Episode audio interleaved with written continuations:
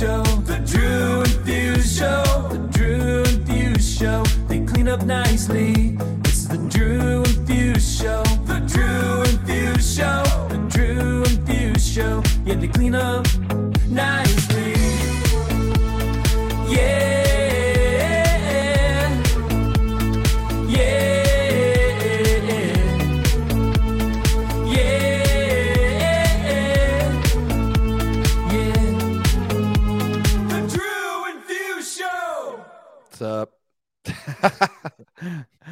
Up? Daps Punks, thanks for tuning in. Uh, another day in the neighborhood, right? Yeah, another day, lovely day in the neighborhood. Life's a little crazy right now, but uh, we're we're chugging along and we're we're going at it. Uh, hold on, hold on, I gotta join you this time. Not brought to you by Liquid Death. Here we go. Not brought to you by Liquid Death. Uh, but we do have some sponsors. We have a promo code. Uh, if you use the promo code Drew and Fuse Show at directmusicservice.com, it'll save you 30% off your first month. So your first activation, your first month of activation, you'll have get 30% off. If you're not on DMS, you're missing out. Lots of uh, great edits from exclusive editors such as myself, Drew, Danny Diggs, Scooter, Simo, DJ Grant, Saber, uh, Jason B. Uh, let's see, who else am I missing here? Um, Audio One. You know, what are you doing? Just You're like Oprah. You get an edit. You get an edit. That's you right, get an edit. right. Everyone gets edits. That's right. And if you're in the market for a photo booth, Drew and I have a affiliate link for the photo booth supply, their chips and salsa or their salsa booth. Um, it won't do anything for you, but it'll support the show. So uh, if you're in the mood or in the market for a photo booth, uh, hit that link. It'll be in the the comments of the video section or under the description, I should say. So um, also, you know, as you know, still not sponsored by Liquid Death, but you know, maybe one day a boy can we actually i want to shout out all the punks because they we're starting a movement they're Yeah. legitimately they were tagging everybody and we're just going to keep that movement going because we i don't did I, I screenshotted that to you we had liquid death liked our uh post so yeah, i think we we got we got our first little uh step forward in getting the the po- podcast sponsored by liquid death so shout out to all the punks that are uh helping us out and Yeah. there we go and we're still open to seeing those uh, challenge videos. You know, the conga line challenge. And if you're not sure what that is, it's a video of you playing not the conga line song, but a conga line breaking out at your party to uh, Oh. any random song. and also the get low Yeah, Flo- Challenge. Florida, Florida, low. Florida, Florida low, Florida. and that actually did pretty good. Uh, I got a couple tags on it, and we got Yeah. somebody. Uh, Nate Nate Nelson started the new one is the chicken fried uh, challenge. Oh For- God, I I will not be participating in the chicken fried challenge. Oh, come on, chicken fried, bro, from the boat. Nope, nope. I, Or- I hate chicken fried. All right. Well, the one that you don't dislike is uh, the Kokomo. The Kokomo. I do like the Kokomo challenge. uh, Oh, anyways, uh, well, hey, today's guest. To be completely honest with you, I am a super fangirl for for our guest today. I, I he, he- one of the earliest podcast slash streamers slash YouTube stars that before all this happened, and I watched all of the episodes. So, giant fan of today's guest. Yeah, uh, today's guest works uh, for a big company out of the Boston uh, area, Big Night Entertainment Group. He just recently transitioned to uh, a new position with new bar ownership. Um, you know, if you guys aren't familiar, uh, Big Night Entertainment Group owns uh, the Shrine in the Foxwoods, Scorpion Bar. They own um, the Grand at the casino in Boston. Um, they own or I maybe at Memoire. That's what I'm thinking of. Uh, lots of big clubs. You know, they have tons of big DJs that come through, open format and and producer DJs. And um, he was one of their resident DJs for a long time. Uh, he was also, like Drew said, a co-founder and a host of one of the things that we love to listen to back in the day called the Remix Report. And now that you know that what that is. If if you've been DJing for a while, you probably know who it is. So please help us welcome Jay Spring. What is up, guys? Thank you very much for having me. No problem. yeah. Thank you for you know taking the time to to chat with us today. Yeah, of No. course. Um, Giant and- fan, bro. Seriously. Yeah, no, I appreciate all that. That was an awesome intro. Um, and I, I appreciate what you guys are doing, obviously, and I'm sure we'll get into the the podcast thing, or we could start out with it. Um, but I got a question. How was yeah. it feel? How was it? How was it? How did you feel getting canceled for the first time ever with your Pushin P uh, comment on Twitter? That was my was- my favorite. Was your response that I've never been canceled before or something like that? that was uh, very surprising. Um, I didn't expect it to go that route at all. That was uh, that was my first tweet that really kind of caught on. It's kind of interesting how Twitter is. Um, I kind of just got back into to Twitter. I want to say a month or two ago, and it's it's kind of interesting how uh, it works. Where I mean, you might get one, two likes on some things, and some things might get up to like ten or so, but then it, it's like it, it can go up real fast. I, I kind of saw, and uh, the problem was when uh, the non DJs got a hold of that tweet, and that's when it all went downhill. After Yeah. that. Um, I, I, think uh, the, no DJ had a problem with uh, what I said, um, and it was uh, basically what I said was just that uh, Pushin P was uh, it, it's one of those songs that you play that you, you kind of go into it knowing it's not really going to work that well, at least at the open format spots. Yeah, and you kind of want to prove yourself and that you that you are up to date on the newer hip hop, and you kind of got to please uh, the people that want the newer hip hop. So you throw that in real quick, just kind of check it off your list, and then get out of it real quick.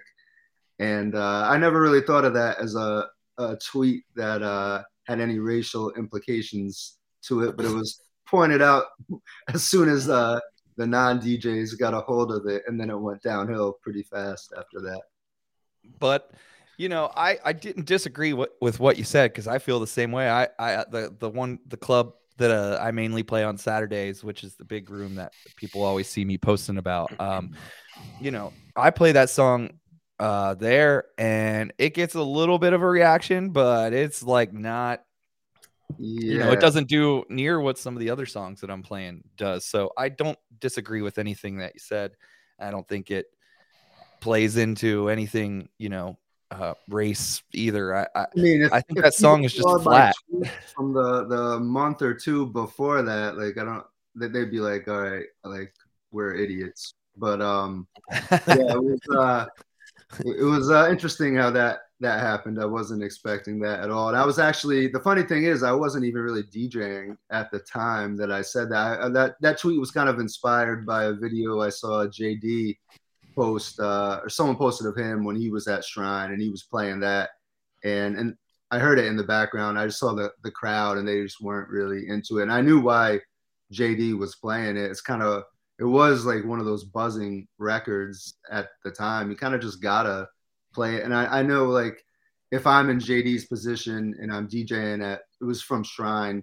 And I know like probably all the bottle service girls want to hear it too. And it's one of those tracks you, you play and and some people a lot of people will actually be happy you played it even if they're not moving on the dance floor so you just kind of get it over with it's like uh first class uh Jack Harlow. It's yeah so yeah, big it- right now, but it just doesn't work. I, I played it at my wedding this weekend. It was on the it was on the request list, and so I played it, and you know they're they're they're singing along to the the Fergie part, but the second the rest comes in, they're like, I don't oh, even yeah, second the glazed glazed over. yeah You know, it- it- I've been trying to, you know, with the first class, I've been trying to try different edits. I've made a couple different ones. Even the one Drew I just sent you this weekend, it didn't really work. But the one that I've had the most success with is Pete Down put one up on DMS that's uh got a little like little piece of hype. The if you don't got no money, take your broke ass Okay. home, and then it Yeah. drops into the song. That's probably the best one that I've had success with. Uh, All right. I, I play a lot of Pete Down stuff in my sets. Um, he, he's got a good thing going, a good formula just to to spice up things a little bit. He does a really good job. yeah, Yeah. that one. Shout that out one's Pete been- Down. Yeah, that one's been that's been the best one I think I've played. Uh, I even made like a personal one that like has like a doom, like a scratch and drop with like a sub drop, and then the acapella, just the G. Uh, but it like it Yeah. did, that didn't really hit as hard as I thought it would either. But Yeah, everyone's asking for it. Everyone was asking for Pushin P when it came out, so you just you have to play them. Yeah. Um, and it's you're right after after like the the intro and after the initial impact of the song, it kind of just dies down quick. Um, and it's it's a weird feeling playing a song that everybody wants to hear and everyone's happy you played, but it just sucked the vibe out of the room. It's kind of a weird. Uh, That's exactly what happened at this wedding. It's like the number two song on Spotify right now, and I just watch everybody who's so excited that co- came on, and then exactly what you say is like letting the air out of a balloon. You just Uh. watch the whole room die. It's like I can't mix out of it fast enough. You know? Yeah, and it's uh, it's one of those songs you kind of. It's almost a, it's sort of a weird BPM at, at 107. It's like what what else are you gonna go into that's kind of new um, after that song to to kind of get everybody back. You kind of have to have a plan before you you play it. Well, at Yeah. the wedding, I did Lotto, or is it Lotto? Yeah, I did that. Lotto, yeah, Lato, whatever. But I did that first, and then I went into the um, then I went into the Jack Harlow song. But That's what I've been I- doing too, actually. at that point, it was like, how fast? I don't even remember what I mixed out of it because it was like it was desperate times. I was like, fuck, just scratch something and get the fuck out of it. You know? That's pretty much been my move to out is to play like another just a a track that I like I can just drop like with the drop intro and go into something kind of else. I Yeah. I think I've played like you know uh it's tough because like the scooter made uh, another edit that was good that one he used uh my type my type, Uh, yeah, that's yeah, a good that one. It kind of has that sample a little bit in it, right? I was listening Uh, to it closely. I'm not sure it, it- a little bit of it, it kind of it sounds similar. So, uh, I was Yeah. the whole album. I, I don't know. I, I actually like the album. It was kind of good. yeah I a couple people have messaged me saying like the the whole his whole album's really good so He has a song that just is definitely, uh, trending. He's definitely one of those artists that's yeah re- really trending right now, just as an artist. Um, Yeah. and he'll uh, I mean he'll he'll be around for a while. I think everyone likes to predict now that all these new songs and new artists are gonna die out real fast, but I think he's gonna be around. You know what's interesting is uh he doesn't he doesn't he quit drinking, he quit smoking, he he's completely sober and uh I saw in a little interview clip that you know he just said he wants to keep his mind clear and stay focused on the hustle and I'm like we got to respect that, you know. He's he's had Yeah. a couple of viral moments lately too. He was on uh, I think at a basketball game and he jumped on to the cameras real quick, like actually behind the camera. Um, and I, I forget he just did something else too. So he's uh he's one of those people that's gonna be like in the news for everything he does too. I think he'll be around for a while. Yeah. Well, and you know, he was just uh he's from Louisville. Drew, do you, how do you say it? Uh, Louisville, Louisville, Louisville. and uh Drew was just there d- doing a gig, so that's why I had to ask. Uh, but um, you know, that's only an hour and a half south from me here. But and uh, the Derby was just this past weekend, and that's where the Derby is, the Churchill Downs there. So him and Drake, I mean, he was on camera next to Drake. I mean, doesn't get Yeah, so that that was the other viral moment is when uh he, he him and his squad. I think he he brought a bunch of friends with him to the Derby, and they they uh they were on the red carpet there, and he got like a big cheer. And it seems like everything he does now is is new. So he's like a he's a full blown celebrity now. He, He's eclipsed uh, just being uh, a, a rapper. He's uh, crossed the border. And he's grew out of the one hit wonder phase too already now with this Yeah. next with first class being Well, successful. the song I was actually reading about is called. Uh, he has a song about. It's called Dua Lipa. I don't know how much about saw Dua that. Lipa it is, but that was the one that's like a new TikTok trend about about that, and um, it's cool. It's a jam. It's good.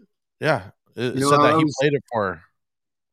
I, I was just thinking like because he, he had his second hit with First Class, and I don't I don't know if if if Dua Lipa will end up being a hit too, but I, I just realized like it's like if you have two hits, that almost like you're you're gonna in, in five ten years people will still be booking you for club appearances. You just need that that, that kind of that second hit, and because I see Yeah. some of the people that that do these. uh nightclubs uh and if you have two hits you're kind of you're kind of good that's really all you need Well, when I was doing, uh, it was kind of our place over here. I was doing uh, Heat Ultra Lounge, like kind of at its peak, and we had Mickey Avalon, who never had his second hit, and then uh, I also opened up for YG when he just had uh, what was his first song? Um, uh my hitter no, the one before that. before Um, Hmm. fuck, what was that? he had one with drake that was a, a minor hit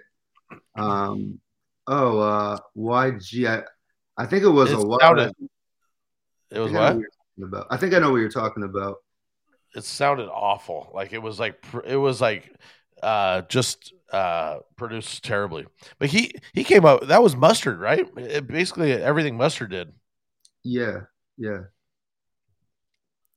I was. uh, Have you, um, Drew or Jay? Have you either of you listened? toot it and to boot it Toot it and boot it. Oh God.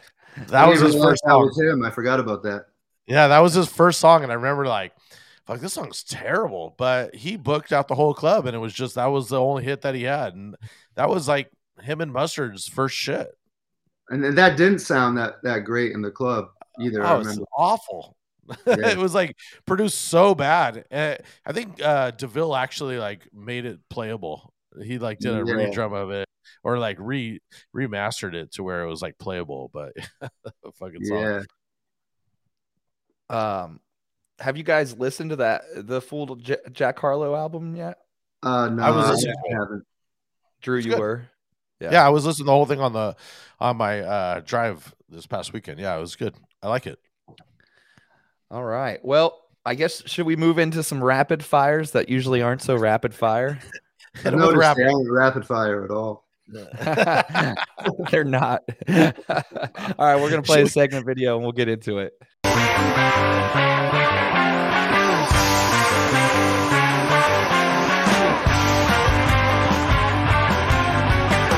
It's now time for rapid fire. All right, not so rapid, rapid fire. Here we go. All right, the first, actually, the last thing that you listen to on Spotify or Apple Music or whatever you listen Huh. to. that's a good Wait, actually, I want to know: is it Spotify or is it Apple Music? for oh for me Yeah, um neither i'm uh Neither. i i uh if i'm like driving in my car and i want to listen so this is so bad i'm I, I told you guys before we did this like no tech questions I, I'm J, you'll be able to tell real quick that jd was he did everything for remix report that involved tech That's um fair enough. I uh if I want to listen to music now and I don't have it, I just go on YouTube and, and play the song. Um I I don't that. even know the the last I should have been prepared for this question. Listen, I got a Spotify family plan. I'll hook you up with one of my Okay, slots. yeah, so- sign me up. Um, I uh I don't even know the last thing I listened to. It would probably be uh Pusha 90s P's new album, What, what was that? Gunna's new album. Gunna, yeah, Gunna's new album. Um, I actually, you know, I I don't really listen to albums that much anymore. Whenever whenever my friends ask me like, "What are you listening to these days?" It, it's always tough for me to answer because DJing takes up so much of my my listening time. It's always like research for for what I'm gonna play. But when I'm not uh, DJing, if I'm listening to something, it's always 90s reggae, and I, I think. Uh, it depends whatever song is in my head that at that particular time um, I, I think i've been listening to uh, some Beenie Man lately uh, so that that's probably what it was That's dope. Uh, uh, the the records that I collect are actually most of the my vinyl is all reggae. Really, So I love I uh, spent that. a lot of money back on the day, uh, back in the day on eBay, buying Yeah. all the reggae vinyl. Uh, I'm, I was kind of a, a reggae vinyl connoisseur, so maybe you and I could talk off camera sometime. We probably have a lot of the same stuff, especially. Uh, I would always go on eBay and I would click uh, search item title and description, and I would type in uh, aca- like reggae acapella just to Okay. see which records had the acapellas because that I, I found some very rare acapellas that were on vinyl um, that a lot of people don't know about and that's how I would do it is uh, there's there's some rare pressings of stuff and I'm sure you probably found some stuff too I- um, I love that. I, I like how we're going into such detail, and I'm going to keep going, even though this is the rapid fire No, I'm listening. We're we're good. I love that. time to mention that uh, I wish I had known about this back in the day. Is how good uh, Discogs.com Oh, is. yeah. Super they, I, I- it was eBay for me back in the day. I wish I, I knew about Discogs. I don't even know if it really existed like that. But their library is just everything. Like they have every rare uh, pressing CD and vinyl, and it's actually good. Even if you're not going to buy from there, it's good to see what come out, what what came out. You can find all the rare mixes that were on rare pressings of CD singles and stuff. So Yep. when, when people talk about uh, how uh, much better it was digging for music back in the vinyl days, I it, it, it was obviously different, um, but I, I enjoy digging for music online because you can just find everything if you're willing to put in the time. Right. No, I I agree. Um, that's I didn't know that about you, and that's cool. I I was big into uh like Barrington Levy and uh Yellowman and Eek-A-Mouse and uh, that's Prince like 80s. That's like 80s reggae. Yeah, yeah, it's more it's 80s more like roots, more roots, deep stuff. Uh, not Okay. so much the dance hall stuff. I do like the dance hall stuff, but um, uh, I just that's kind of the era I like. Just you know the stoner shit. Yeah, yeah, yeah. I guess that's exactly I guess that's the is. best way to explain it. the festival reggae. Yeah, totally. So, what's your favorite thing to do when you're not DJing? Do you have any When I'm hobbies or anything? DJing. Um, I, I was into the gym, although uh, I got injured. So uh, I don't know if my if the gym is as much my future. My future might be like yoga, Pilates kind of stuff. Um, I'm I'm old right. now, so it, it, it might uh it, it might turn into that. Um, I love uh love TV, Netflix. Uh, I'm a big TV movie guy. Um, what, what's your what's your current show you're watching right now? just finished Ozark. Um, And I'm finally- it- it- that's that was a great show. Uh, definitely, I, I think that might make my top ten of all time shows. That's wow. it's kind of Breaking Bad on steroids for anyone who hasn't watched it. Yeah. And uh, I just watched uh, Better Call Saul. They had another episode of that last night, which to me, my number one is Breaking Bad, and I, I consider uh, Better Call Saul to be like one B. I I kind of consider Breaking Bad and Better Call Saul the same show almost, so that's my number one. I, I'd haven't- watch, I'd rewatch Better Call Saul because it just it was so fucking slow, man. The first It's two a seasons slow were just like, yeah. oh Very god, slow. killing me, and then it got so much better, but I I kind of lost interest, and so I've been playing A lot of catch up. character building. Yeah. Yeah. Well, you know what I'm watching, and that's why I ask is if you're not, I know uh, as a, a a Boston fan, I'm sure you hate the Lakers, but uh, Winning Time on HBO is incredible. amazing. about the Yeah. it's the first season of uh, the Lakers and how Jerry Buss just bought the team and Magic, and it's so fucking good. I've heard, dude. uh, you know, you know what I heard about that was because I think Jerry West sued them. Did you hear about that? yeah. Yep. Yep. I Yeah, didn't hear because so. they- well they play him as a they play him as like a raging asshole and it's weird because i never saw him that way and so it's super out of character but um uh it's interesting it, it's Yeah. it just ended the first season it's just so fucking good I haven't I'll- watched the final episode yet, so I am I am stoked to watch it. It was really good. John C. Reilly plays Jerry Buss, and oh he's Okay. just amazing. it's All right, I'll have to perfect check yeah. Awesome.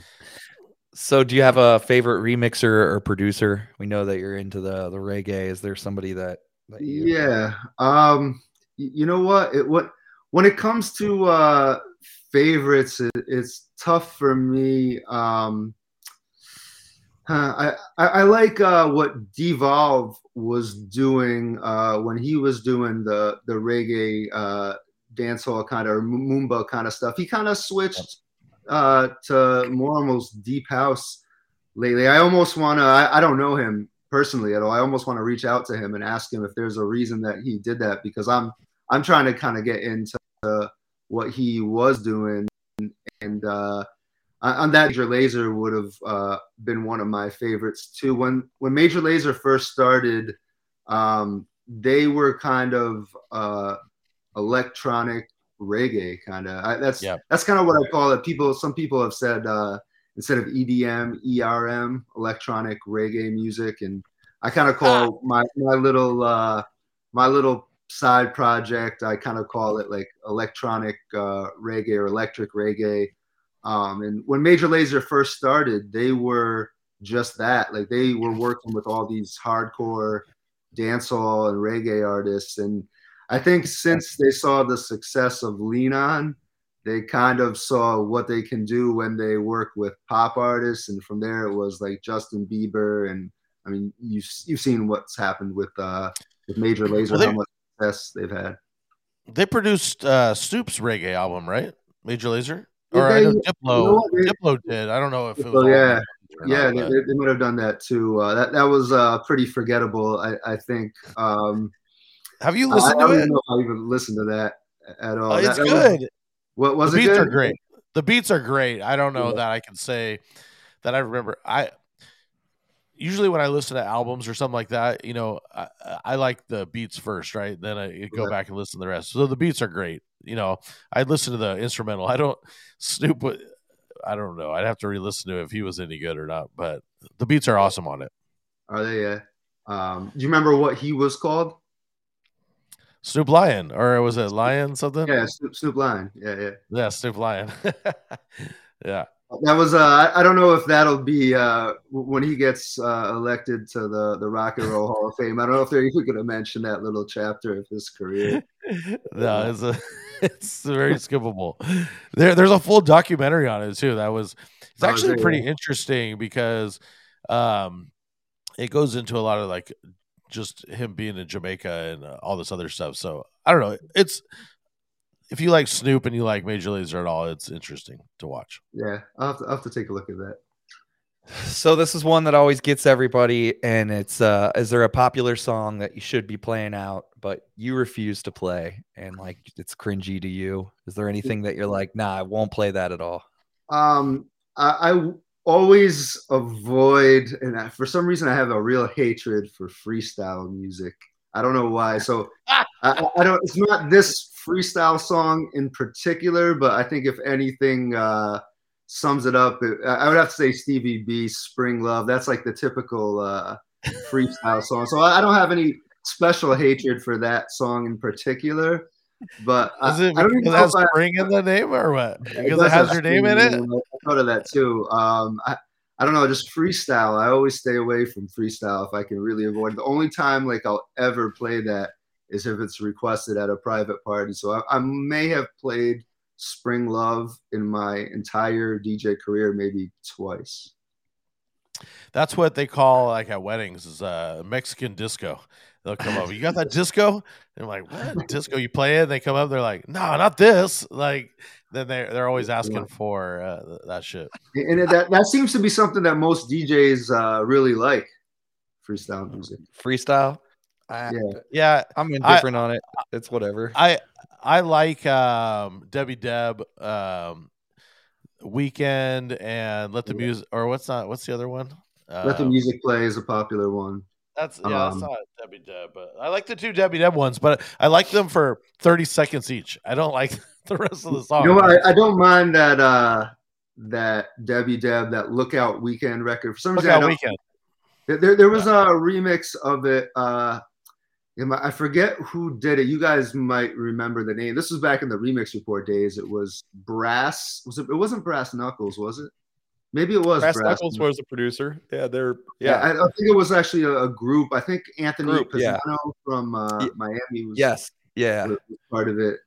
Um, but yeah, they, they did a dope remix of that back in the day, and I, I like that little sample. That's that's the one little part of freestyle that I don't mind.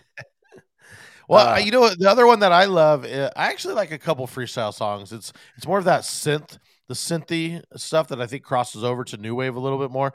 But um, I like uh, Two of Hearts and Living on Video. Those are like the ones that I like. Okay. lot. So, do you have, with us, all this being said, do you have a favorite guilty pleasure song that like you hate to Um, admit that you love? Yeah, everyone everyone knows uh, I kind of like Kesha. That, that's, my- that's I actually really? that's the, the last concert I went to was Kesha. Sorry, I don't mean to laugh. It's just funny. I didn't expect see that one coming. That's, That's not, you're not the amazing. first person who's who's laughed at that. I don't, and it's not like I, I love. It's not like I have a crush on her or anything. Just the hon- honestly, just the music. I love her music. Wow. Because when I remember when TikTok first came out, I was it it felt kind of blog. It was I mean it was right in the deep heart of that blog house era, right?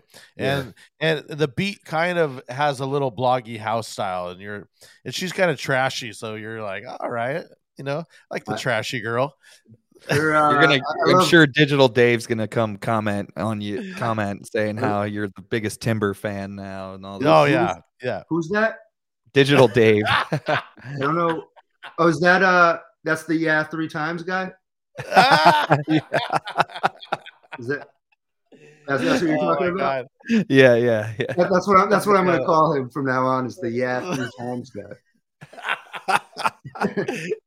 you guys got in a battle over timber at, at what you you you guys had a battle before us for the yeah three times right you and No, him I, had I a- can admit that I got murdered in that argument. Um, I Wow. absolutely got destroyed, not because I actually lost the argument or what we were talking about, but just uh, it, it kind of reminds me what what he did to me is is almost the same way that he said he doesn't want to be known as the the yeah three times guy.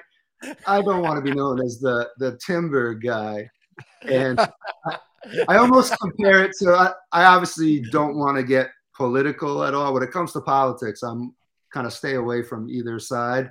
But one thing that uh, Trump did, which was kind of funny, was he kind of he made his, his symbol was almost like the American flag. He made that his thing, and it almost Yeah. kind of made the people who didn't like him like it's like they can't say they don't like the American flag, but he kind of made that his thing, so it was kind of awkward for them, and that that's almost what Dave did to me. He like he like shifted timber. Like I, I don't want to be known as uh, timber. He like kind of like dealt that to me, and that that's not what I wanted. That's not like Dave said.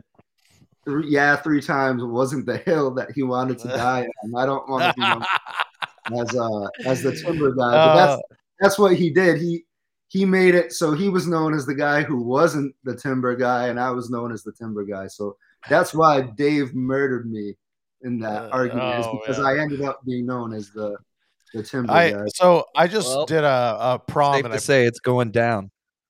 I, I just posted a little video on, and the, the the the song that was big was Timber. Like that, I was going through, I was combing through all my 360 shit, and Timber was like the one that had the entire place losing their shit. So At the party bar, 10 I play, years that's been later. crushing for me. The song's been Has it? crushing for me. It's like I, I, I'm indifferent on it. Like if it works, the, if a song works, it works. I'll play it. You know, uh, Well, like thi- I always say, is so the, the timber argument to me, since since you guys you guys should have never brought this up because we're gonna be talking about it for a little while.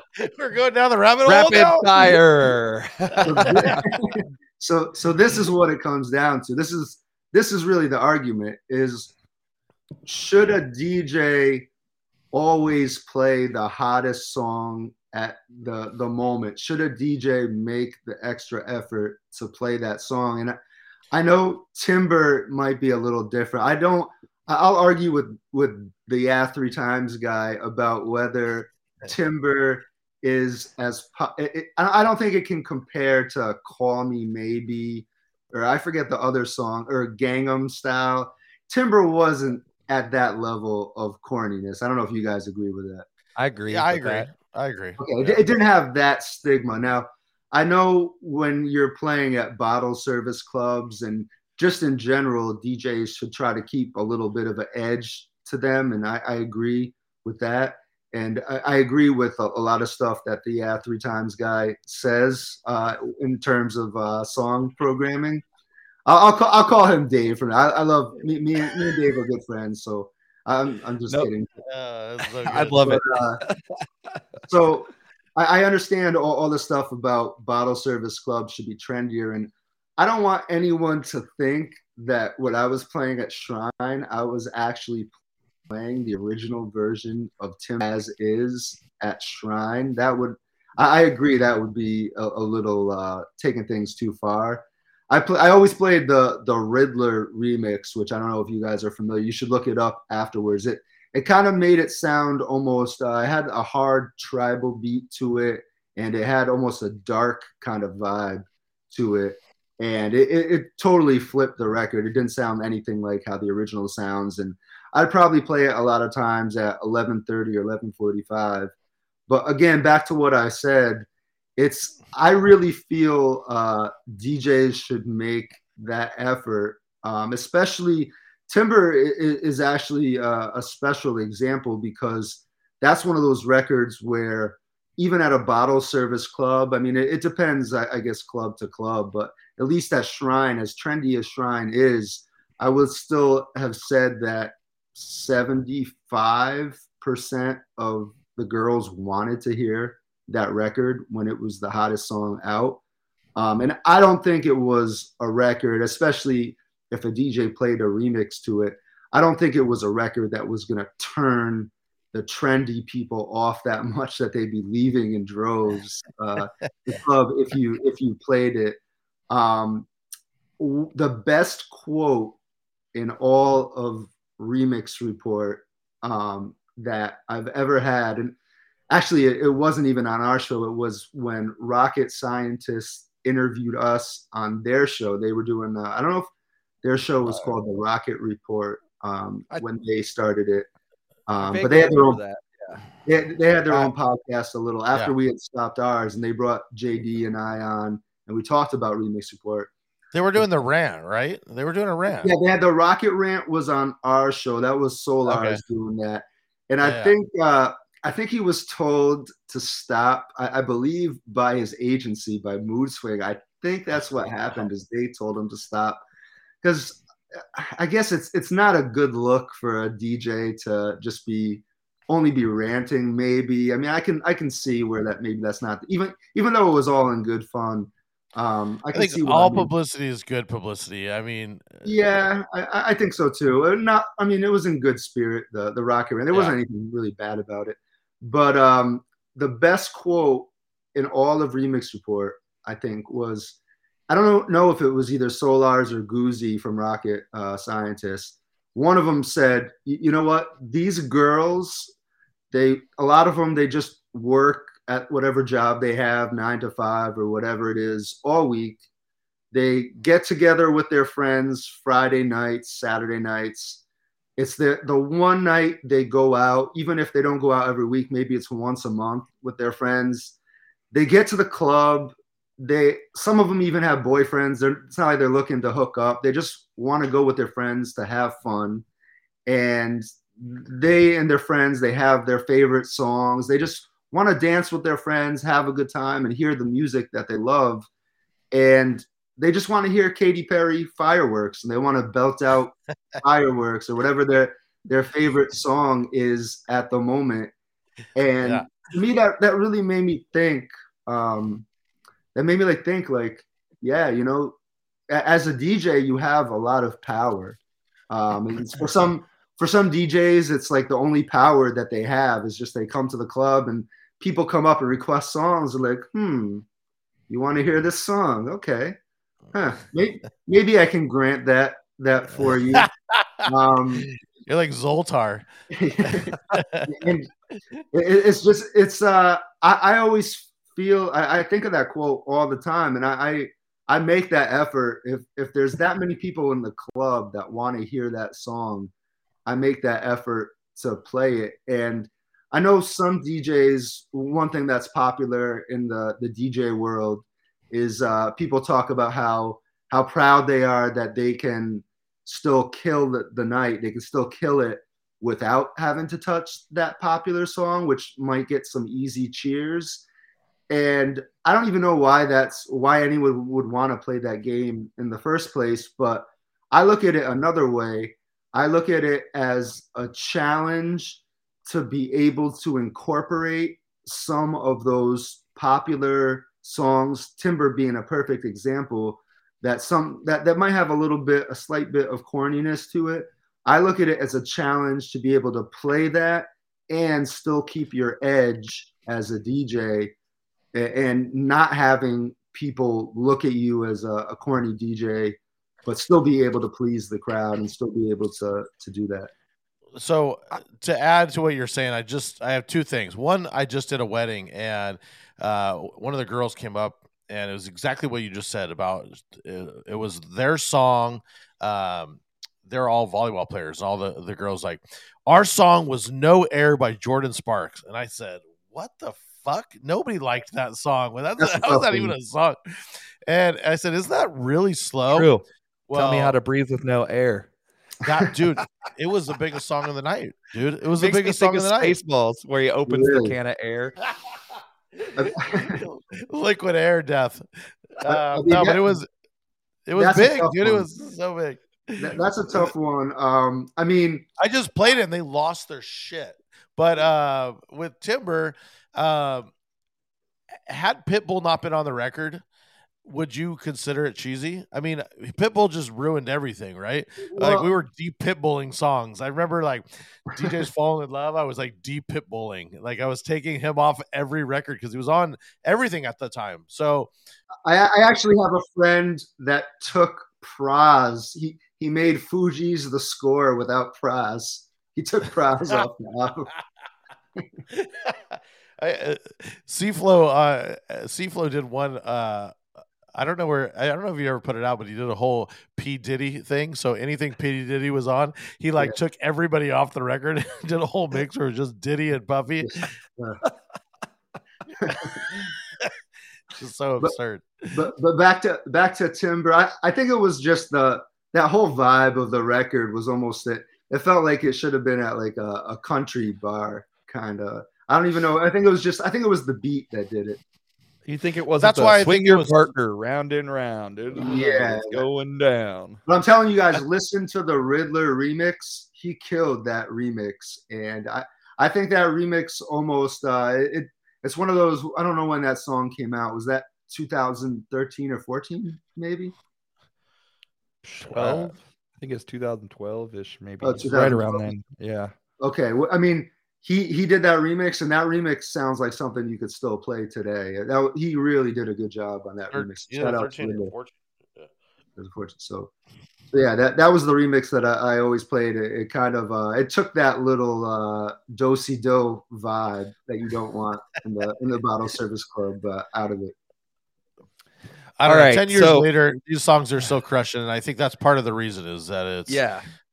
It's I don't know if it got brought new life to us 10 years ago, but I want to say it's big now because it is so corny and it was played in like corny shit, right? Like kids Oh. shows and and that's what they grew up on, right? So that's what the Well, kids well, like it. Bro, all those songs from 2010 to 2012 are, are back Oh. Yeah. now. All of them. I, Yeah. I let me tell you some of the crazy requests that I've gotten um, that really kind of that hammered it home to me that those songs were all coming back. Um, the first one was "Hey Baby" by Pitbull and Akon, and Dude, that, that actually, was a delete. That was a hard delete. I don't Bro, if I that- have that it. bro, that goes over well now. That goes over good right now. All these songs have come back. Um, the two crazy ones I've gotten that were really kind of deep from back then are uh, Flo Rida, um, Who's That Girl, Who That Girl, with uh, I think it was a Get Up record. Oh And- yeah. And then That was with uh, Rihanna, right? Rihanna? no, no, Rihanna had Who's That Chick, I think. Oh, who's that chick? Okay. Well, the- Who's I've That gotten- Girl? That, that was the other one that I was going to say. I've gotten requests for both of That's those. with Nicki Minaj, right? Who's that girl? Was the one? Um, no, I was think Guetta that's- and Nicki? Who's that just chick? That, that's just Rihanna, Rihanna and Guetta, I think. Actually, I, I don't know if Guetta did the Flo Rida one. That who's that? Who that girl? Um, but like I've gotten requests for both of those. Those don't go over that crazy right now, but like a lot of those other uh, Flo Rida things and uh, you, you know what's funny is uh, this this has been a good rapid fire segment so far. Um, you know what's funny is, Let's that talk about Kesha. That's the that's what this segment should be called. Let's talk about Kesha. I DJ'd a prom, which I never do. One of my friends hit me up. Uh, he he usually DJs private events on his own and like mostly weddings. And he's like, bro, he's like, I don't really do bars and clubs like you do. I just do weddings. I have a, a prom coming up. I want you to just come in and DJ for me. And I take pride in the fact that I keep up on music for what the younger people want. I take a lot of pride in doing that. And I, I have a college gig that I've done forever. Those kids help me out a lot. I still was not ready for this prom. Um, and it, it actually, you know what? It was it was about maybe it would have been easier if it was 200 kids, but this was about 40 or 50 kids. It actually wasn't an official prom. It was during COVID, and it was That's something hard. their parents threw for them at a nice restaurant. It was it was treated like a prom, but it was ended up being 40 kids. Um, I struggled a lot, and they kept coming up, and uh, they Yeah. wanted all those Flo Rida records. Um, they wanted all those old Pitbull records, 2010 to 2012, the Nicki Minaj, the Rihanna, stuff like Disturbia goes over well. And you guys Disturbia. might laugh, and people watching this might laugh at me, but for these kids that are 18 to 25 now, hypnotize, back that ass up. Those are not their classics. Their classics are Super Bass and uh, S- Starships. Um, Yeah. It's almost like Starships i- is their hypnotized, As Yeah. weird as that is to say. oh, Um, I I go as far as any Black Eyed Peas record is like massive. Right now, No. it's that's their hypnotized. That's their throwback shit. well, all those. I, I I'll even say I've pretty much stopped playing back that ass up and hypnotize at my two spots because they just don't work anymore. Bro, when when I came back from COVID and things slowly got back to full throttle again, um, I stopped playing. I, I, I made a note to myself: stop playing back that ass up. Stop playing hypnotize as, as much as you can. I mean, there's still gigs where you could definitely play it, um, but for the most part, I stopped those. And this is the saddest one of all: is that I stopped playing "Be Faithful."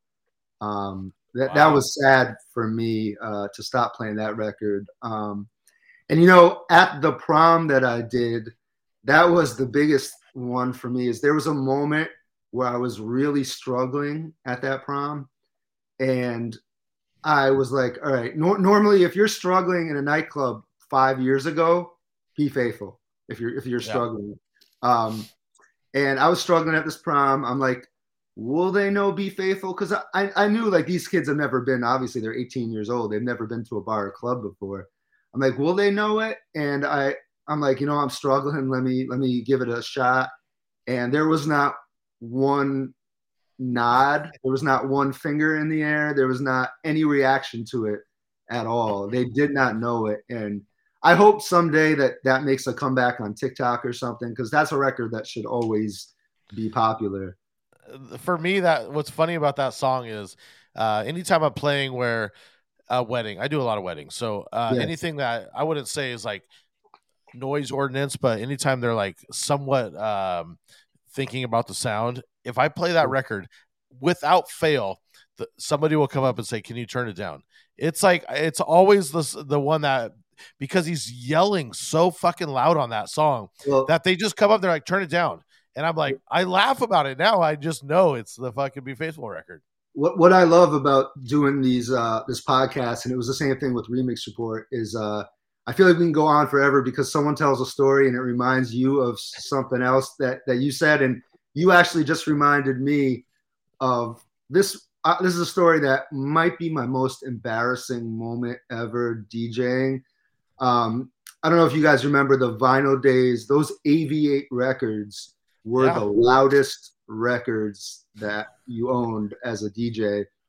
And I remember there was my my kind of mentor. Uh, shout out to Big Mark, who will never watch this. I think he's busy doing other stuff. He's uh he's older now anyway. He's uh he was my mentor, and he was awful when it came to bookings. He was constantly double booking. He double booked himself, and this was probably like this is a long. This might have been 20 years ago or longer than that when I was very young, and uh, I hadn't really become a, a, a DJ to the point where I, I was. Uh, I don't, I don't know how to even put this well-rounded and confident yet and uh, i ended up doing this party private party and it was people older than me i was probably 20 at the time and everyone else was probably in their 40s and 50s and uh, they wanted a lot of older music which i didn't have on vinyl. And Right. i it was a lot of disco and earth wind and fire kind of stuff. So i was playing these uh, i hooked up a, a cd walkman to my mixer and that's how i was playing a lot of those records. And if you've ever rendered one which you guys are both editors for dms i'm sure you have you you've rendered some of those old cd files especially from 70s stuff that hasn't been remastered you know how Yeah. thin those wave files are Yeah. so the most embarrassing moment of my DJ career was playing from that CD Walkman, like an Earth, Wind, and Fire track, which was probably uh, a wave file that was like this, going in to Be Faithful after Oh. with, with the volumes at the same, and all of a sudden that AV8 record hit. Everyone jumped from their seat. It was probably easily three or four times as loud as the record before that. And that's Yeah. something I'll never forget is making that mistake because those 88 records were like twice as loud as just every other vinyl record back then. That's what Um, that was always my transition. I had I had a couple, I had like four transition records that I brought, and that was one of them. Yeah, that was a mean- loud record back in the day. you still got to have i feel like some kind of uh, backup i mean serato's pretty good now but every once in a while something something happens and you got to have a backup but uh I, I always brought the CD Walkman with me back in the day. That's, that's that's for, hilarious uh, for those records I didn't have. reminds me of wayne's world where he's got it on his dashboard Oh my god, you, you're still bringing it now? no, no, no, No. no. Now you yeah, he still brings phone. it. He still brings the CD Walkman to the gigs. So People are like, "What is that? I've never seen." I that told you guys. I'm not very much into tech, but I'm not that bad anymore. This All right, all yellow, right, like, so uh, Here's a good Walkman. time for this one. What is the best non-curse word one word insult? Um, uh, me and my friends always call people dopes. I like Is- is a dopes. dope. That's a good one. Um, yeah, d- d- dope. One of my friends calls people a Muppets, but we I, I like dope. dope. Either one of them. Wow, that's. I love are- hearing what people say. It's always so different, and it's always it's always the best when it's like unique to the friend group too. You always every friend group has something that they say, you know. So it's what always a what a dope. Just I don't know. That's what we always say. I like that. um me and my friend group have been saying lately when we we we have a guy that we're like you know if anybody's just kind of piece of shit we'll just be like what a guy that's our new thing right now we'll just be like what a guy he is Every, every group of friends has their own little. Uh, where I, I remember Aiden's was jabroni. Was was that what it was? yeah jabroni yeah yeah and Which turned into talking- giblet. gibbet gibbet yeah the, the croc things so, Uh, I, I Um, got my daughter on that gibbets because she she hates Crocs, but she wears them all the time, and I'm like, you got to just start calling your friends gibbets, and she's all, she's all on board on it. Next thing you know, it's going to go viral on TikTok, and it's going to be because of our our show and your daughter living out in trendy California. it's a gibbet. Um, so Boston area, is there a go to food for you? Like a go if you if somebody comes and visit you visits you, like what's a a place that you would have to take them?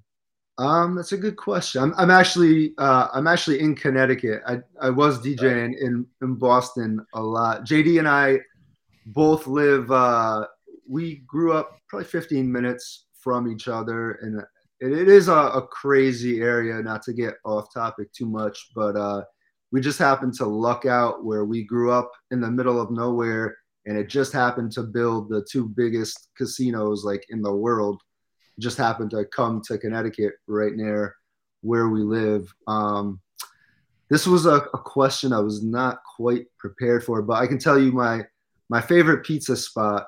I'm a big pizza okay. guy.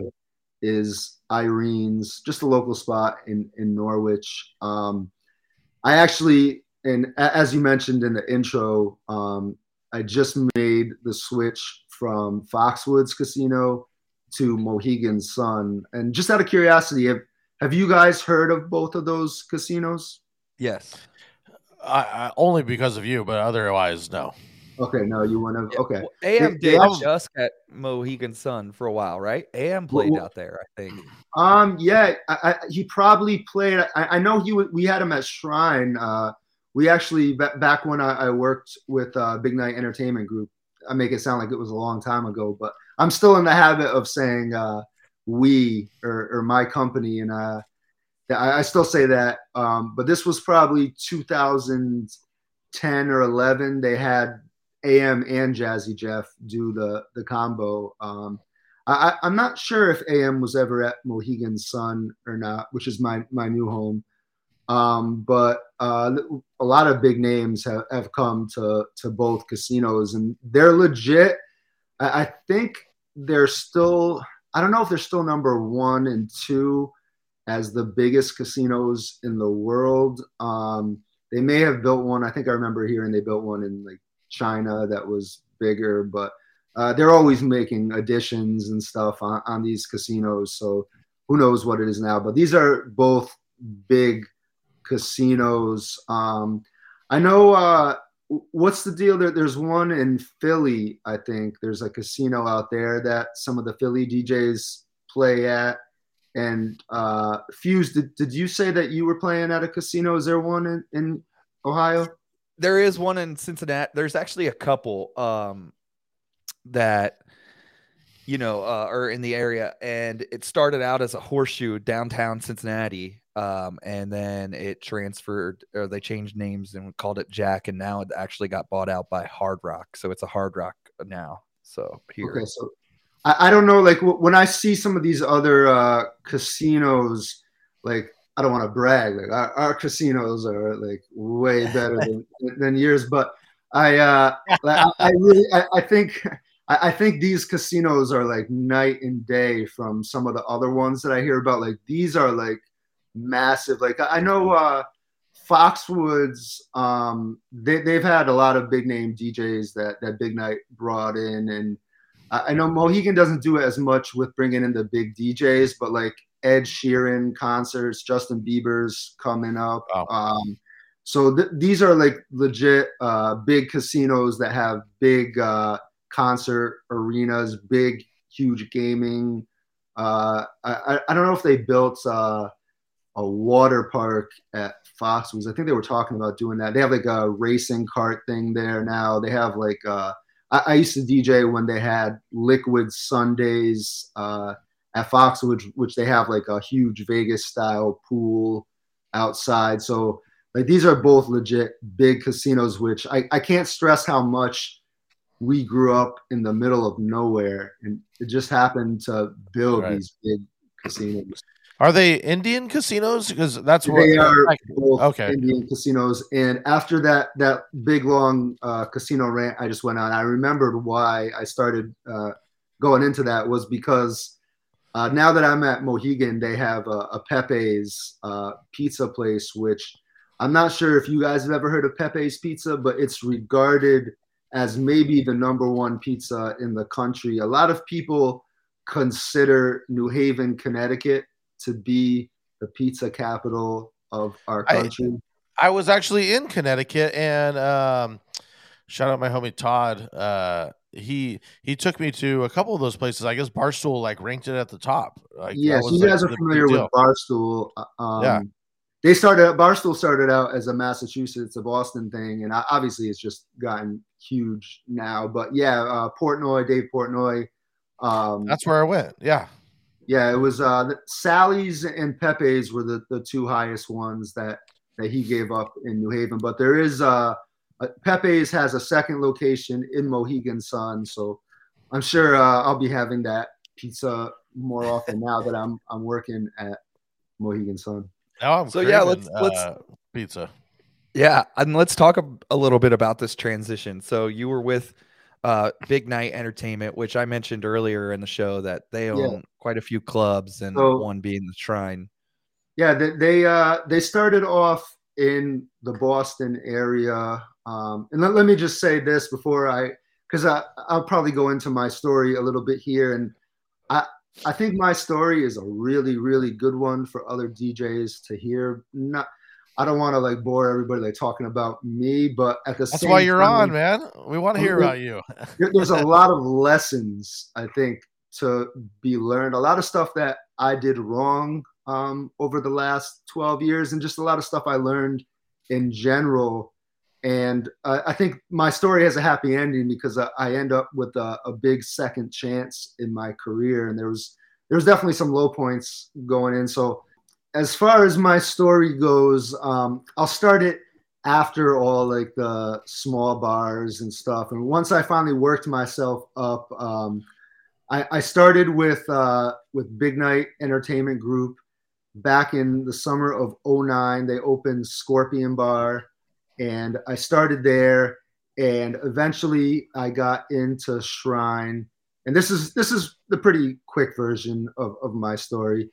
Um, and I, I ended up uh, having that relationship being with Big Night till uh, about March or April of this year. So a couple months ago, like you guys said in the intro, I was like literally just making the transition, um, and had uh, a lot of good years with uh, with Big Night.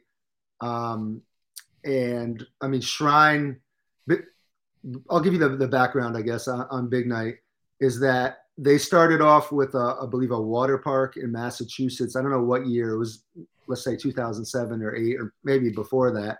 And then they ended up opening a nightclub in uh, Boston called the Estate.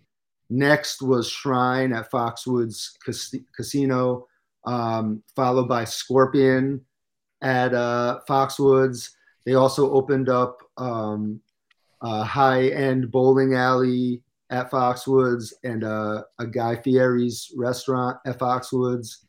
Um, then that was about until 2017 or so. Then they finally started going back to Boston. Uh, I think first they they built another Scorpion bar at uh, in Foxborough where the Patriots play, right in Patriot Place there. Uh, and then they uh, went back to, to Boston for real. They opened up um, the, their first club might have closed before then. They opened up another small club called Jam. Um, then they they built uh, a big building that had uh, Scorpion Bar downstairs and a huge mega club called the Grand upstairs. Explain real quick. Like Scorpion Bar was the the rock bar, right? Everything. So it stays on brand everywhere, right? It stays on brand everywhere. Yeah, but it it, uh, it started off as a rock bar and then eventually turned into kind of open format. Um, it, it uh, I'll, I'll get to that. I'll make sure I, I get to that. Um, Yeah. But BNEG they they also opened up. Uh, our, our company didn't, but uh, another uh, some investors opened up uh, Encore Casino. I think it's owned by the Wynn. They they opened up a big casino in Boston, and then BNEG built a huge club called Memoire up there, and then they opened up um, an, another restaurant called Mystique that has DJs too. And I'm, I'm I'll leave out some of the other small places that our, company owns as well. And I, I- I think uh, DJs kind of find it interesting when they hear these names like Memoire and the Grand and Shrine because you guys probably all uh, it sounds familiar because some of the big open format or even EDM DJs, you'll hear them playing. And as as DJs who are part of the DJ community, it, it, you always kind of take note when you hear a big club. I, I know I still remember the names of the clubs that AM used to play at from uh, searching his YouTube videos, like Aura, I think was a club in New Jersey, and I remember hearing all those those names just from his his videos. Um, Right. so I'm, I'm sure you guys have heard some of these names from like even like Joe Maz uh, probably plays at. He actually uh, he, he comes to uh, Mohegan or, or he, he did a lot. Um, Avalon is the the club at Mohegan Sun. Yep. Okay. Um, but that's not a big nightclub, so I'm kind of getting off topic. Um, but anyway, so Big Night kind of over the the 10 year period uh, took over the Northeast. Uh, the the company was uh, just in, in general as a hospitality group. I think it was like the the fastest growing hospitality company in the country. Um, the little company that I started working for um, became that. And I, I mean, if you're a, a DJ um, in New England and you're not with Big Night, which I'm not anymore, it's kind of it's kind of weird because they, they own uh, I don't know what the exact number is, but it's, it's almost like three quarters of the big clubs in New England are Big Night clubs, and and now they have their core group of DJs who plays in those clubs. So it's like Big Night is is nightlife in in New England. Right. I worked for that company. Started in 09 at Scorpion, went to Shrine, and I, I had a good run with them. Um, as far as what happened with them, um, it's, a, it's a question I'm going to be asked all the time. And uh, ba- basically, it, it's like um, they kind of, as I said, uh, when I started in 09, we were this kind of little company, Scorpion Bar Shrine, a club in, in Boston and it was like three or four or five core DJs that I was uh, a part of. Um, and as they kept adding these venues, um, I mean, eventually the the company grew to like 35 or so DJs. I'm just throwing that number out there. It was a, a huge number, and um, obviously. Uh, from Foxwoods, once they started building these huge clubs in Boston, the company kind of shifted to Boston. They used to have the office at Foxwoods. Uh, the office moved to Boston. And eventually, as things shifted to Boston, I was kind of more out of the loop a, a, little bit. And I mean, as far as networking and stuff goes, I wasn't around as much for that stuff. And as the company grew in DJs, I, I think uh, they started kind of grooming and growing their own DJs within the company.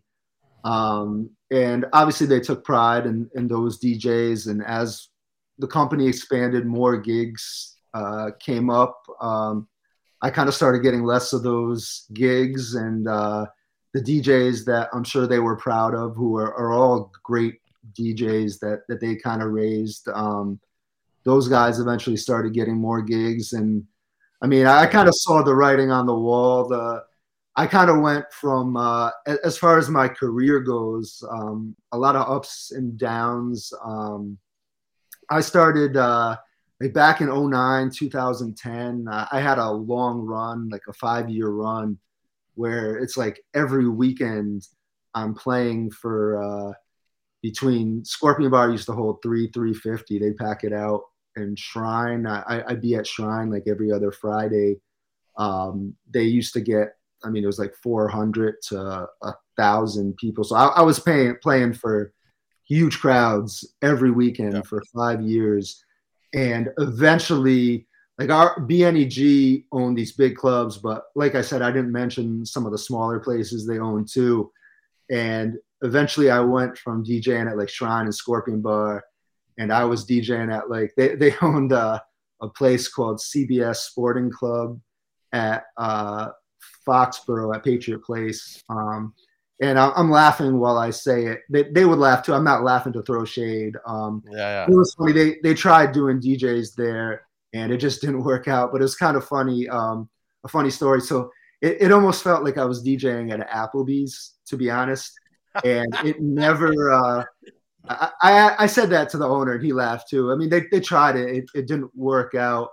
Um, and there was one You night. see so- that meme where it's like the guy at McDonald's and he has cables running everywhere? That's what I I imagine. that was kind of i mean there was there was one night so it's a it's a, a sports bar and there, there was like one night where like i'm playing the breaks in between the dodgers world series game and like i'd mute my or I, i'd bring up my volume during the commercial and I, i'd mute it uh, while the game was being broadcast and I, I think it ended up like trickling out the crowd uh, trickled out that night it didn't work the we tried doing the dj thing there it didn't work but there, there was one night where uh, I remember that they said that uh, all right, it, it was one of those things where like you can go home at at midnight. We'll we'll close early if there's just nobody. Oh man, Here. And it ended up being one of those nights. So the managers told me that they were gonna go to the back and they'll find out. They'll they'll call up and find out if they if the owners wanted us to shut it down. So I'm still DJing. There's nobody. No, not one soul is in this place. The manager goes to the back. The bartender goes to the back. It's literally just me in this restaurant playing. And then the bartender kind of leaves. I see the bartender walk out the door. I don't know if the doors are even open to the place at this point. If they if she had locked the door behind her, I don't know. I'm still playing music. There's nobody in here. I don't know if we're open or closed. I'm still playing music at full volume, kind of. The manager's still in the back and she hasn't come out. It's been so it ended up being like 15, 20 minutes of me playing music at a club for nobody that I don't even know if it's open or not. And finally the manager comes out. She's like, Yeah, we we're closed, you can go home. But oh my god. but- I went I went from DJing for like a thousand people at Shrine every weekend to doing spots like that where it's like uh, I don't even know if I'm playing in a place that's open or not.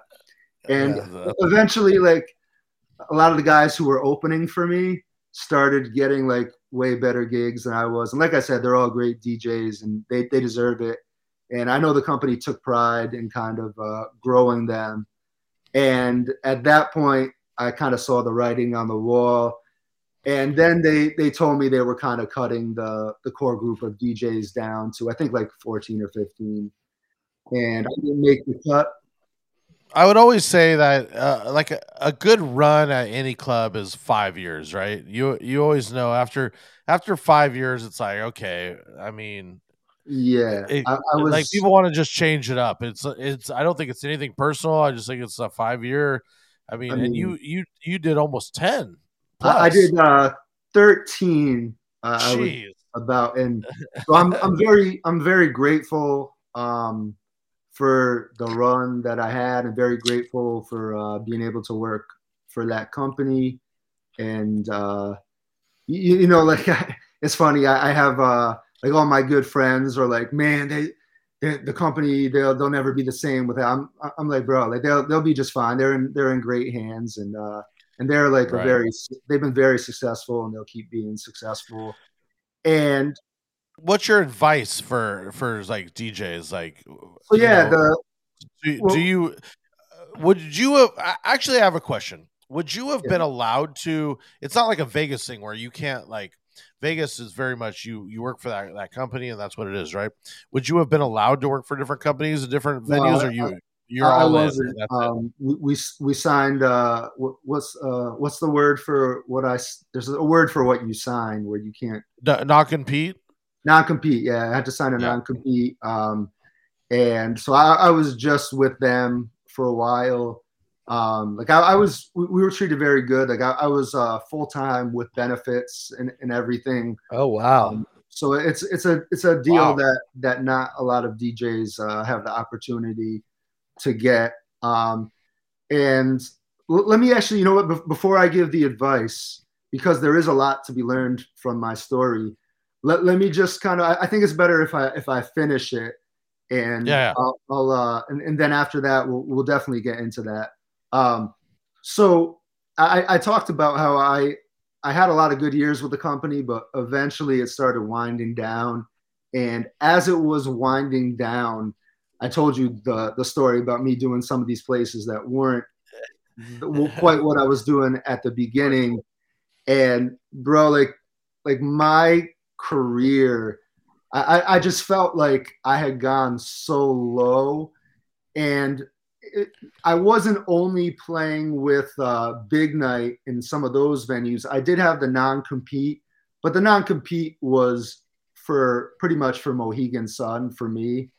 And it, they obviously didn't want me playing at any big bars that were in competition with their big bars and clubs. So I, I was I, I wasn't doing all my my nights with them. And as uh, when things were good with the company, they pretty much filled my schedule. And as it, it started winding down over the last five or six years, I had a lot more free nights to do other places. So I was doing a lot of other places. And back uh, before the pandemic, uh, so right at the beginning of 2020 was the lowest point of my career by far. I was still making money and I was still had a full schedule, but I was just doing these places. Uh, it was kind of a running joke with my friends, and I can always laugh at myself. Um, the Applebee's. I, that and I, I was doing like a lot of places. Like I had this stretch where I was DJing for like 15, 20 people every night. And it was like, I, uh, I had a joke with my friends. Like I take snapshots of my Serato screen. I'd minimize Serato and I'd have like my, uh, my, um, Apple notes up there. And I would always joke like I could write a novel. Now's a good time for me to work on my my writing while while I'm DJing. And I, I would like kind of show. I, I, would start off on the the video. I'd send it to my friends with a clip of my Serato screen. Then I would zoom to the crowd that like wasn't there, and it, it was. There these were some uh, freestyle music's playing in the background, and I, could just uh, played anything. Um, so there, there was uh, there was a time that uh, this was right before the pandemic, and I don't want to like blow up any spots, so I'll just say that there was there was a, a big uh, it was kind of a big deal in the DJ community. It still is uh, type of media that came down. I, I met with them in uh, Miami. I mean, you you guys all know who they are. I'll tell you off uh, off camera when we're done. Um, yeah. They were in Miami in 2010 for uh, WMC and they interviewed JD and I for Remix Report. They went up to us, saw us, and and wanted to get us on camera, interview us, and so that was in 2010. They actually came down um, recently to Boston and Connecticut for Big Night, and they did like a kind of a special on us, and it was like an hour long or so. Interviewed a lot of people. I wasn't even interviewed and I, my name like wasn't mentioned at all in the the hour long and it's it's not so much even that I deserve to be at, at, that point it's it's not like I'm I'm mad but it, it kind of made me realize just how far kind of I'd fallen. And my, my career in general um, when you think about like 2010 everything was was going great for me. I was spinning for all these pack nights at Scorpion and Shrine. Remix report was going. Um, I had recently done a couple mashups a few years before that that were popular, and you guys, Drew Fuse, are both very much part of what what's the DJ community. You guys are both on DMS, which is widely known in the DJ community, and it's like the DJ community is. I mean, it's important for uh, to have your name out. Anyone who does uh, who's the editor on any of the DJ pools is part of it. Um, the guys who are playing in all the big clubs are part of it. I mean, it's it's pretty much the DJs who you guys know. I mean, how many DJs do you think you guys could name that aren't just in your local market? Probably 100, 200, 300. And, and yeah. those guys are all very much part of it. And I was very much a part of that back in 2010. Um, and after Remix Report ended and after my career with BNEG kind of started winding down, and I, I didn't have those mashups, uh, the Amili and the Fresh Prince that I did to fall back on. It's been a long time since those. my career and, and my name definitely started winding down a bit and, and uh, fading out from the DJ community. And so I wasn't mentioned at all in that episode. This is uh, the beginning of 2020, right before the pandemic.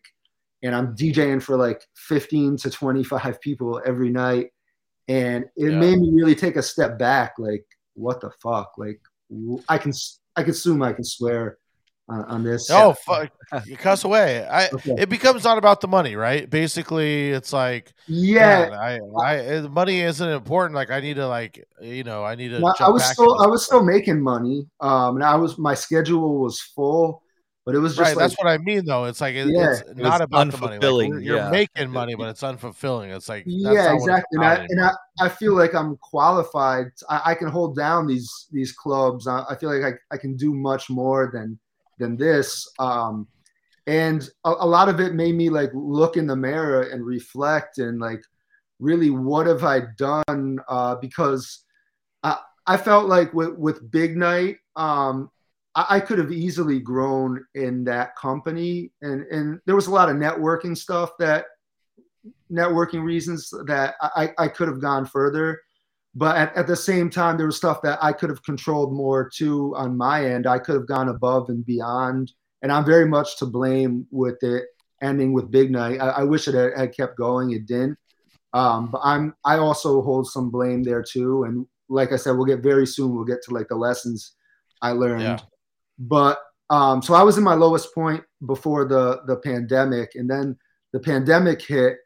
And honestly, this is a joke I, I've made to a, a lot of people. I, I feel weird saying that the the pandemic was like the the greatest thing for me because all Dude, these people I say it all the time. It was the greatest thing that ever happened to me. you I- imagine being like after 9-11 being like bro that was like the best thing for my career it like helped me so much but I like don't mean to laugh about it, but it's yeah so it's, it's true. not I it's mean, not funny or anything but just uh I, I mean if, if we're being honest it just taking that break was the best thing for me and gave me a chance to to Yeah. regroup and, and rethink everything and build my brand back up and and I got to talk. uh, Obviously, I I know DJs kind of kept in touch with each other all the time, and I kind of got to uh, even network a bit over the pandemic.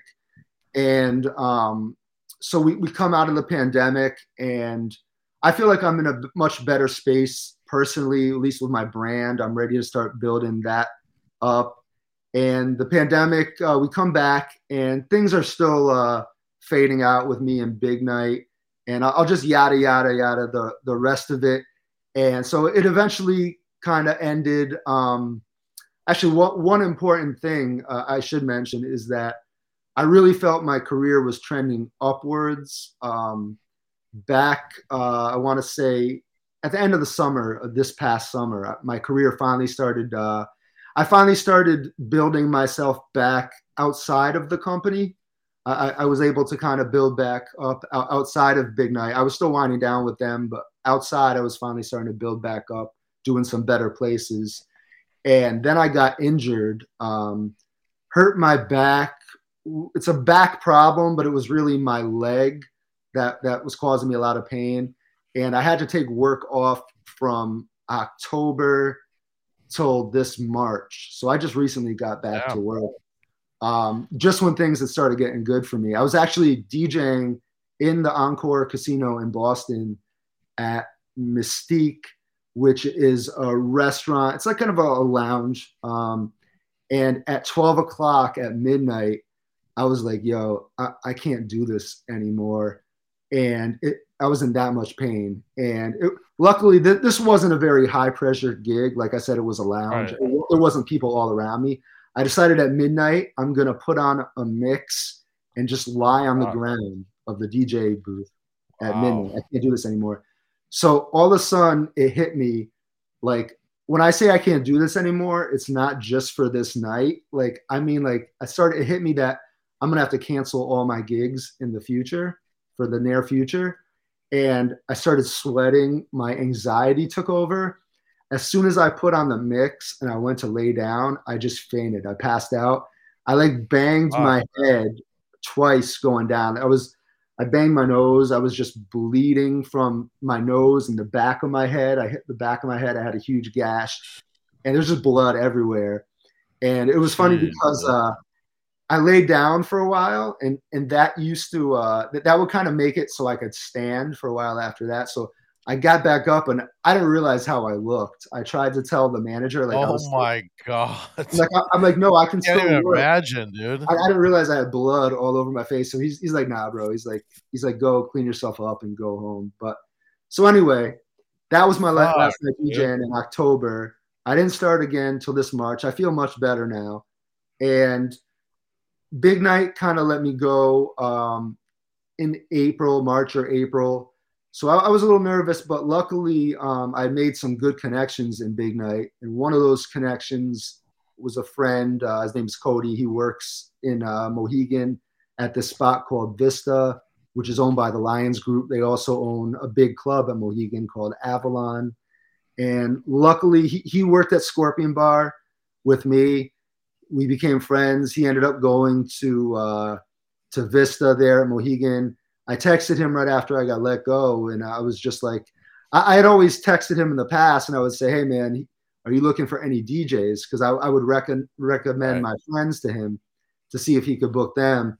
This time I texted him and I was like, "Hey, man, are you looking any DJs? Looking for any DJs? Asking for me?" And then Yeah. uh, he texted me back like, "Yo, what's up?" I told him the deal, and he's like, "Yo, I might have something for you." And it turns out the main resident there is moving soon, so it worked out just timing wise for me.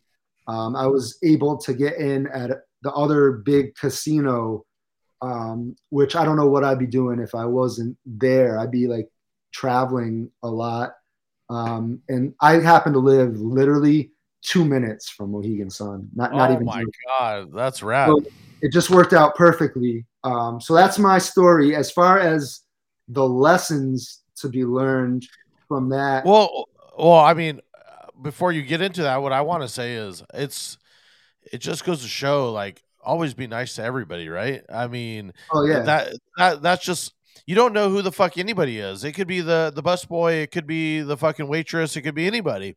And you Yeah. never know. It's like always, always, always be nice to every single person, and it just it takes you. Look at look at exa- perfect example. so this is my big second chance. Not only am I starting, uh, a, was I lucky enough to get pretty much the same job somewhere else that a job that's very rare to get. Not only that, but I'm also feeling better now, and I'm slowly getting better, and I'm able to DJ again. So, for in, in two ways, this is a big second chance for me. Um, so, like you said, uh, the, the big lesson from all this is just our industry is all about relationships. Hundred can't- percent, bro. I can't say that word enough. Relationships, um, and like that's all it is. Um, I, I I just can't stress that enough. So I, I made so many friends over the years with all the managers and staff at, at Big Night, and those those jobs. I mean, Big Night's such a great company to work for, and you can use it to move on to other places too. It has such a, a great name. Um, so a lot of the managers end up who are like assistant managers there for the restaurants. They'll end up taking GM positions uh, somewhere else. So Right. I've had a lot of opportunities come that way from all the managers I've been friends with that end up going other places and and they'll reach out to me to DJ and it worked out so perfect for this. Um, the other lesson uh, I've learned um, is for guys who this is for for for two DJs for the for the DJ who has a, a long term residency like I had, and and just in general for the DJ who everything is going very well for. I, I've learned uh, one as for the residency, never put all your eggs into one basket, which is something that I did. Um, so when it came time for Totally me, agree. when it came time for me to to uh, try finding other jobs, I, I had a lot of difficulty doing that. I never had the need for other jobs, um, and I just wasn't in position to do that. Um, I had made a lot of. Uh, I, I had a mix CD series that I did regularly for every season back 2010 to like 12 or 13. That was very popular. I got a lot of jobs from that. And I always Right. get people still telling me that they listen to those old CDs. And I Yeah. should have never stopped that. I should have kept going online and, and making it downloadable, but I didn't. I kind of got comfortable with the company for sure. And I, I was, I mean, there, there's a few DJs in our company that have used the company. The company's kind of made them a lot bigger. Um, and, and BNEG definitely has the power to do that. And I was kind of hoping they would do that for me. Um, it didn't end up happening for me. And I should have been grinding harder on my own, which I didn't do. I got comfortable with the company and kind of thought things would just stay as they were or continue to get better because that's what had happened in the in the past. And that's on me for not working hard. So for any DJ that has a long-term residency right now, um, keep grinding. Don't ever stop. Um, and I, I know True, man. not that I'm not that I'm comparing myself in any way to being the Tiger Woods of DJs, but you know Tiger Woods when he was at the top of his game, it always it was weird to me. He would always keep trying new swings and, and keep trying to to better his swing. And it was like, dude, this guy's at the top. Why is he doing this? But it's like when, when things are going good, never stop. And I kind of did stop in, Uh, in some ways. I, Um, I, I'm I have a similar story in that uh, 2014, 2015, it was kind of, I mean, it was 14, I would say it was the end of the EDM boom, but, um, you know, I, I, I basically had to take that year off and then reinvent myself in 2015 and just kind of transition into private events. And, you know, Yeah. I would say I'm super in demand now because nobody can really do what I can do. Like there's not somebody that can do a club style of a wedding. And so I'm in a different market, but you you always have to reinvent yourself. I mean, you can never be sale. It's with I what I know about Drew and and and in his career is that Drew kind of got in with a, a a good group of guys that are super entrepreneurial, and uh, you know we've had a lot of them actually all of them on the show so far, and you know those conventions that Drew has gone to the the DJ Collective, and Drew being able to play in front of such a large group of you know hustling you know uh entrepreneurs that that you know have these giant wedding companies that are booking out like we talked about earlier you know five and ten djs you know at a time every weekend. Him putting himself in front of them and then hearing him play and like what he does i think that was a big part of your your you know your career taking a different direction too drew you know well, eh, just always eh, look at we're all get comfortable, right? It, it's like Yeah. the money keeps coming, and like that's what I've always I I relate this, and I I might have mentioned this in a, a prior podcast, but my parents owned a video store, and I always relate it to I always think back on that. They were entrepreneurs, and you know what fucked them up is Blockbuster came and Uh-huh. literally pulled the rug underneath them, and they were like, "Wait, this was a cash cow. What happened?" And they just got it. So I've always thought in my head like you always got to be looking to next year and next year and the year after it. And and so I I feel for you. I I understand what you went through because it, it is tough and you do have to take a step back and I think that's what the 2020 that you're talking about. You were able to actually like yeah. Look at what was happening, right?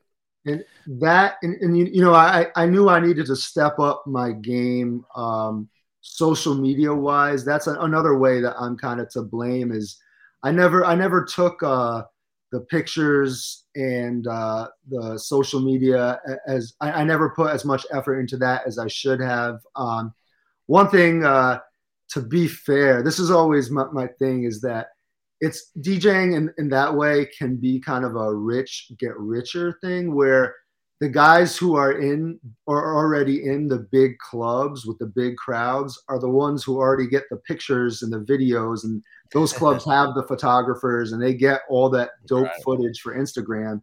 I wasn't getting that at, at the time. Um, So I, Dude, you could have had a killer picture with your notepad up of your bio and the Yeah. 50 people. I actually did post a I did post a picture once that uh, an- another one of the servers at Scorpion Bar showed me.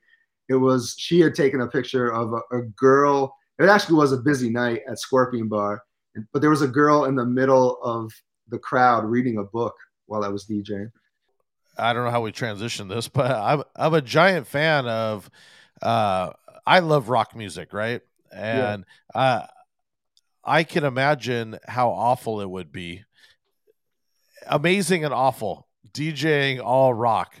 So I'm Yeah. just curious like how you pulled it off and without like I don't know. I don't even know what I'm asking, but I, I would love to just talk about how you did a rock club, you know. Yeah, also i also will say that i think 2000 like when that started is very different than now too it is like very DJ different wise. than now. Um, How long did that last? And is it is do- you said it's open format now, right? The, It, it When is did that open end? format now. It, it lasted a, a few years, maybe two or three years. Those those were long years. It, it was it was only two or three years. It seems like it was a lot longer than that.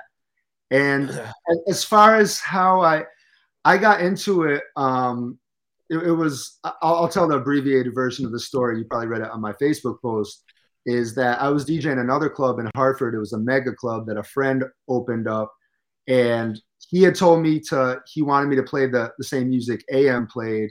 And you know AM's kind of famous. He's famous for a few things, but he's famous for like that that Wonderwall routine and like I remember like there's like a beatbox thing he does where he goes into Sweet Home Alabama, and I, I've seen all his videos. So I, I played a lot of rock mashups.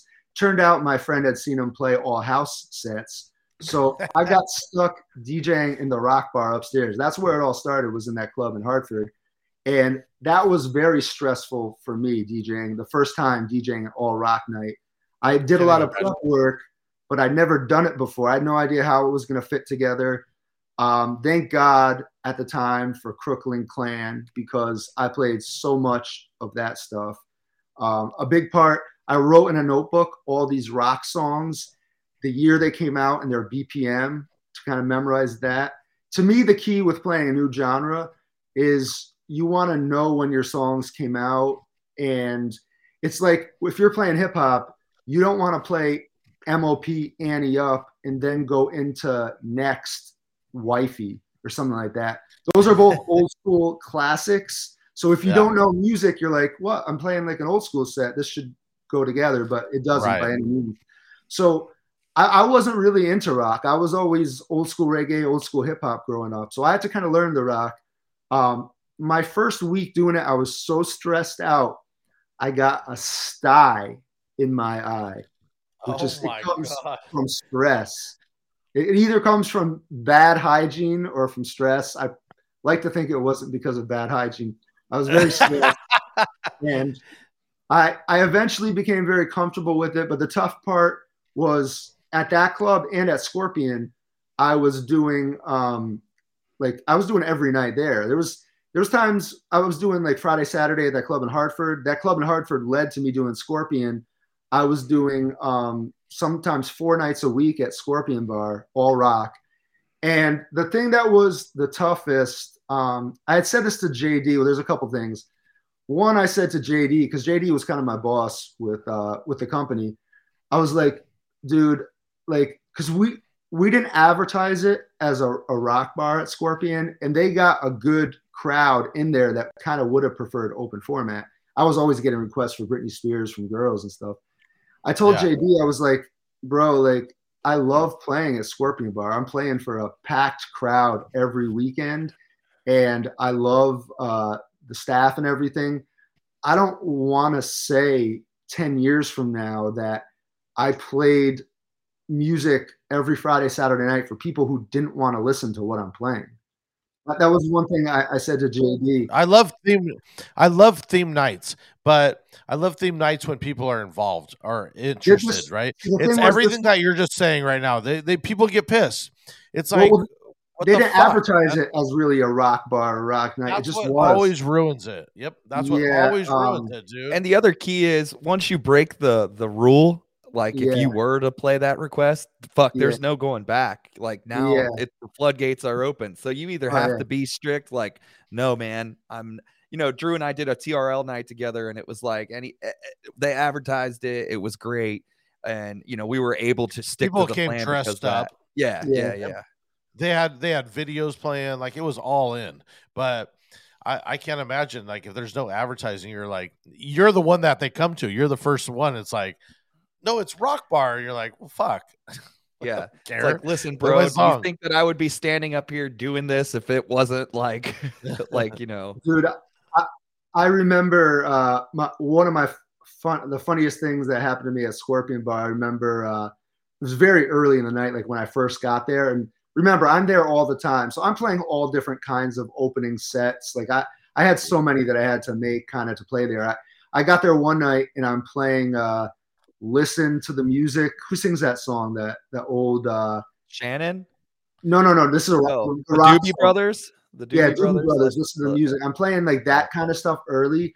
This this Jersey Shore looking kid comes up to me and he's like, "Bro," he's like mad, like legit mad. He's like, "Bro, what the fuck are you doing?" And I'll never forget. Can you that. blame him? I, I I don't know that I could blame him. I'd be thinking the same thing. Like, you're right. Yeah. I don't know what I'm doing. I got I mean, he, he had no idea it was a rock bar, and he just saw like the DJ playing the Doobie Brothers. Like, what? He's like, "What the fuck are you doing?" Um, what what was peak hour rock? I, I- mean, were you just doing the ACDCs or the Nirvana? Hold on, I want to comment what? on that because I remember during the remix report days, you you and JD put a couple things out, and they were like, you guys were making like um, little blends that kind of would play. There was like one All American Rejects like swing swing with like I got a feeling or something that Yeah, JD J- I think did. we, we, we, we made we made a lot of our, our own little ones. The the coolest one that I ever did, I, I did so much stuff that I never put out that I, I I feel weird putting it out now. But I had one. It was Aerosmith, dude looks like a lady, mixed with the Killers. Um, somebody told me, what, what was Wow. somebody? Because you know, I go. Somebody told me you had a girlfriend that looks like a a. So I, Wow, I, bro, I you need to send me two. that. You need to send me that I need I this, to yeah. that. Dude. I You need know, you know what's life. funny is I, just now, I literally just now realized how uh, in 2022 how politically incorrect that is now. I, I, ju- I just realized that just now. They look like a lady. yeah, I, well, he, them. Somebody look- told me he had a boyfriend that looked like a girlfriend that looked Yeah. like a Yeah, something. What, what is it? Oh, yeah. Um, so that, that was a fun little one that I that I made. Um, but yeah, we made a lot. We made a lot of stuff. Um, and to answer, You're gonna get canceled again. Don't put that on Twitter, dude. I, I, I learned again. I learned my lesson fast about about that. Um, Lou, to answer your question about peak hour stuff, it was Yeah. yes, it was a lot of the the typical stuff. Um, I got to the point really, I could probably play two four hour nights or three and a half hour nights at Scorpion Bar Friday, Saturday, with playing a lot of different stuff on each night. I would still uh some of them will be different remixes. I, I'd still play "Shook Me All Night Long" both Friday and Saturday. I could do it in different ways, and I I could I was at the point where I could play even two or three very different nights. Um, but it was a lot of the same stuff, and that's the one thing I would always tell people about DJing a rock night versus open format, like as it is now.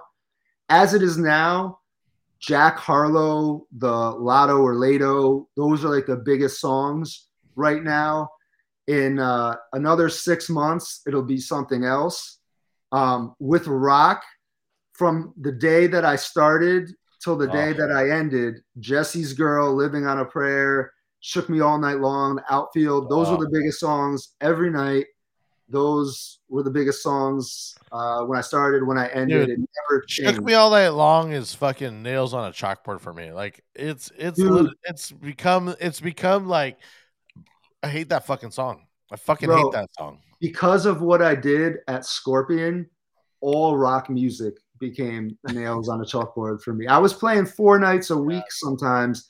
And now when I hear that like pop punk is coming back, and I, I still very rarely, it, it took a while before I could ever play rock music again after that time. Dude, I get it.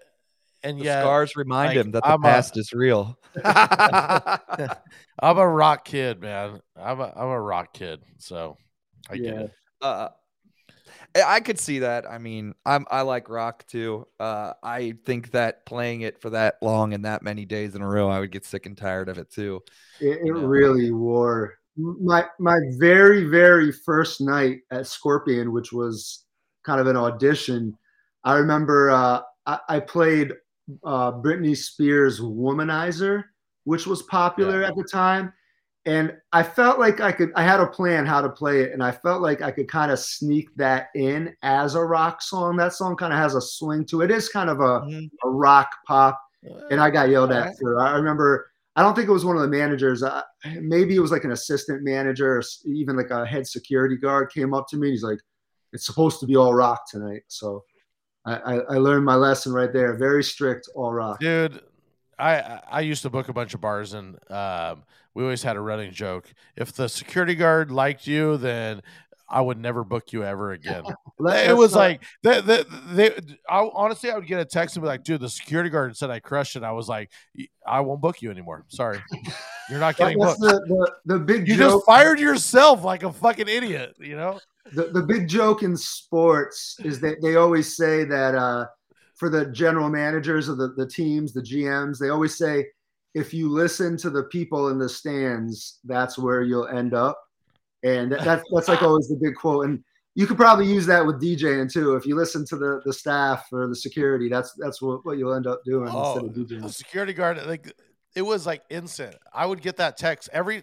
It was always when I put a new guy on, he'd be like, "Bro, the security guard said I crushed it." I was like, "Guess what? You just did. Fired yourself." Uh, You know from here on out too, I'm only gonna tell Drew when he asks about my gig. I'm gonna be. He's like, "How was your weekend?" I'll be like, "The security guards loved it." You know, you know what? Security Mr. guard said I s- rocked. You know what really annoyed me about security guards, and I, I, I still love them. I, I'm friends with uh, with a lot of them, but it would always annoy me that some of them, when I, I worked at a lot of venues like Shrine, was no requests, and they would always they, they would come up to me every once in a while, and they'd be like, "Yo, someone just asked for Meek Mill," and it, it was always funny how that worked because they would o- only tell me when it was that they, they would never run up to me be like someone someone just asked for Miley Cyrus. I would never get that. It was always they, they would always tell me when it was stuff they wanted to hear. What What if they asked for Kesha? Was it was the cream dream? You were like, "Fuck, I bro, I mean, got you, got you, fam." Automatic. Auto- automatic. if they ask for cash. Wait, wait, wait. We didn't even ask. I didn't even ask about this when we were brought up Kesha. But what is your Kesha song? You know, I Um, I would have to say my favorite one is "We Are Who We Are." That, that's my favorite. Diggs had a really good remix of that, and I I accidentally deleted it. I need to get that back. I might Uh, have it I'll- actually. I'll look for that as soon as this is over. Die Young has been smashing for me. I, Yeah. I've brought back Die Young. I, I hadn't actually played Kesha for a long time, but like we talked about at the beginning, uh, all that stuff is back in 2010 to 2012. Die Young is is definitely back. All wait, wait, well, hold up, wait, wait, hold up, real quick. Uh, do you have any deep cut? Like, is there any album cuts that you're all about? Um, someone, uh, I, I, someone just asked me for Animal again, which I had forgotten about. That's that's that's one that I don't Yeah, know. but if that I was would- still kind of a hit. I yeah, mean, I don't know. If, Cra- crazy kids. I, I don't have any. I don't have any deep deep cuts. No, but some of Alright. her minor her minor songs, like you, you guys might have forgot about Crazy Kids. That's a very good one. I um, don't remember that one at all. That's a that's a very good one. Dude, I'm Uh, going down the Kesha rabbit hole on the. Uh, when I go pick up my daughter, I'm like, "Oh, Kesha, like, let's go." You know that on Spotify it says this is Kesha. I'm just gonna hit random. I'll be I'll be there with you. Uh, since we're talking music, let's let's do our Serato top five. We're gonna play a little segment video and we'll get into it with you. Okay.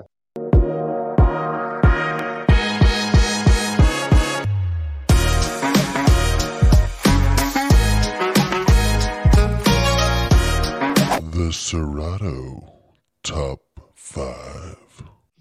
That's a fantastic Drew Pierce production right there.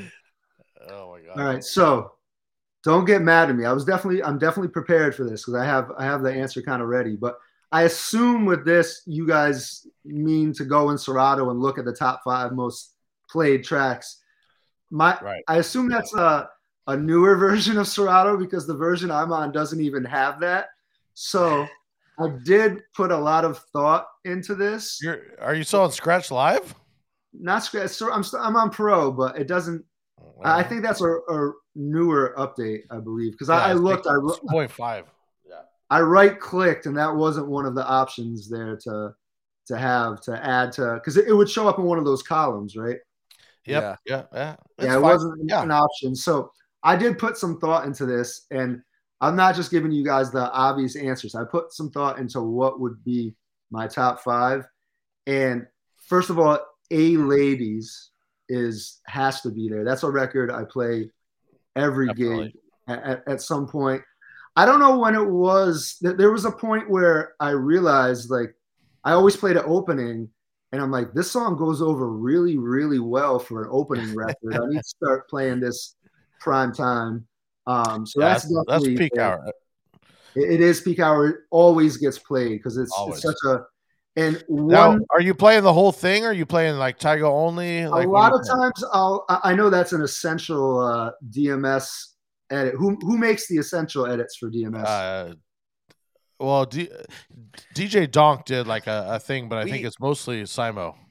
okay. Yes, so, yeah, we were doing we've retitled stuff and had some ideas, and they've kind of fallen off, or other people have s- taken the ideas, so we've kind of scrapped them and stuff like Okay. that. So without those saying those are really good edits. Um, and I, I would play that one sometimes, or I play the original. I usually only let it go one verse. Um, That was specifically DJ Donk. If it's labeled essential, that was DJ Donk. DJ Donk. Okay. Shout out to DJ Donk. Um, bad habit of mine is I always, always, always, always play the same song after A Ladies. It's if if if you were to do somehow if they had that in Serato, you could find out the two songs you play most together. It would definitely be this. I always go from A Ladies to Travis Porter, bring it back. Always, always, always. Well, A Ladies is Travis Porter, so you're just doing the back to back Travis Porter, right? is is A Ladies Travis Porter? Are you sure? It is. I'm positive. Who, who does who does, bring, who does bring it back then? It's Travis Porter. Is it, is it really? Are those really both Travis? I didn't know that. Yeah, uh, yeah. Travis Porter. Well, it's I I only play the Tyga edit, so but it Okay. is Travis Porter and it's it's Travis Porter featuring Tyga. And I didn't even uh, realize It those were both Travis So, Porter. I have the same problem uh, with anything A ladies. I always follow it up with um, gas pedal. Okay. You guys even know that Travis Porter's a, a trio? Yeah, I know. I I- I knew I knew it's a group. Is it? Yeah, I- I didn't Yeah, know it's it a trio. Yeah. But yeah, that is A ladies is Travis Porter. I didn't know Yeah. that was a trio. Wow, there you go. Yeah. I saw it on a flyer one time, and I was like, "Who the fuck are the other two guys?" I, I always find it weird with uh, EDM names that I never knew were du- There's some that I thought were were duos or trios that are only one guy, and then there's there's some that are multiple guys that I thought was only one. It's always fun learning those uh, EDM uh, acts too. Like I think Firebeatz, I think is two guys, or is it one? I, I don't know. I always get confused. I don't But know. we uh we regress any, anyway or digress. Is it regress or I think it's digress. So back to my my top five. Um, definitely be faithful is definitely there. Right. Um, I, I would play that just all the time, and I I stopped recently uh, as the pandemic came back. Um, definitely Paris by Jay Z Kanye. Um, okay. Yeah.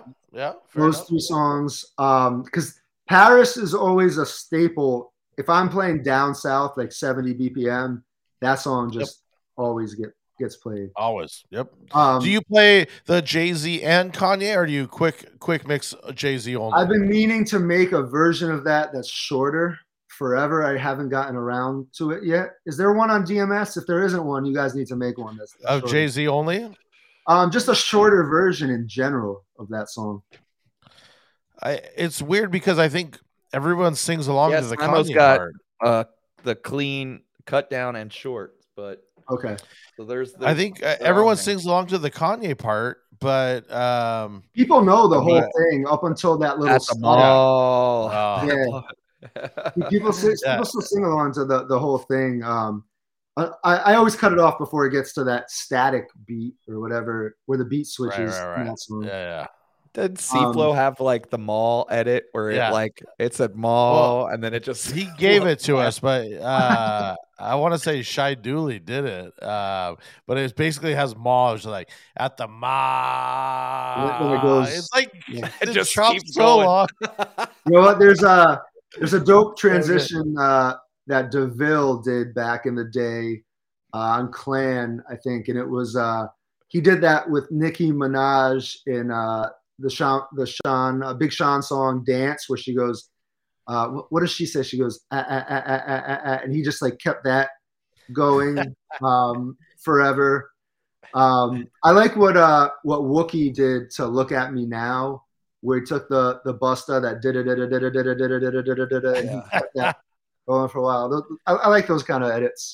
I Yeah, always love at the bar would play Megan Thee Stallion body where she goes body yaddy yaddy yaddy and I would just loop the yaddy yaddy yaddy yaddy until people would look over at me. Um, all right, so what what other songs? Um, You're yeah, yeah. My- you're on three five. or four right now. yeah, I'm, I'm at three. Danza Kuduro's definitely there. Um, That's a great one. and I, I would say the the last one might be a Deville transition. Uh, Deville back in the day in, in the Crooklyn Clan days, um, he has so many transitions that I have overplayed like crazy.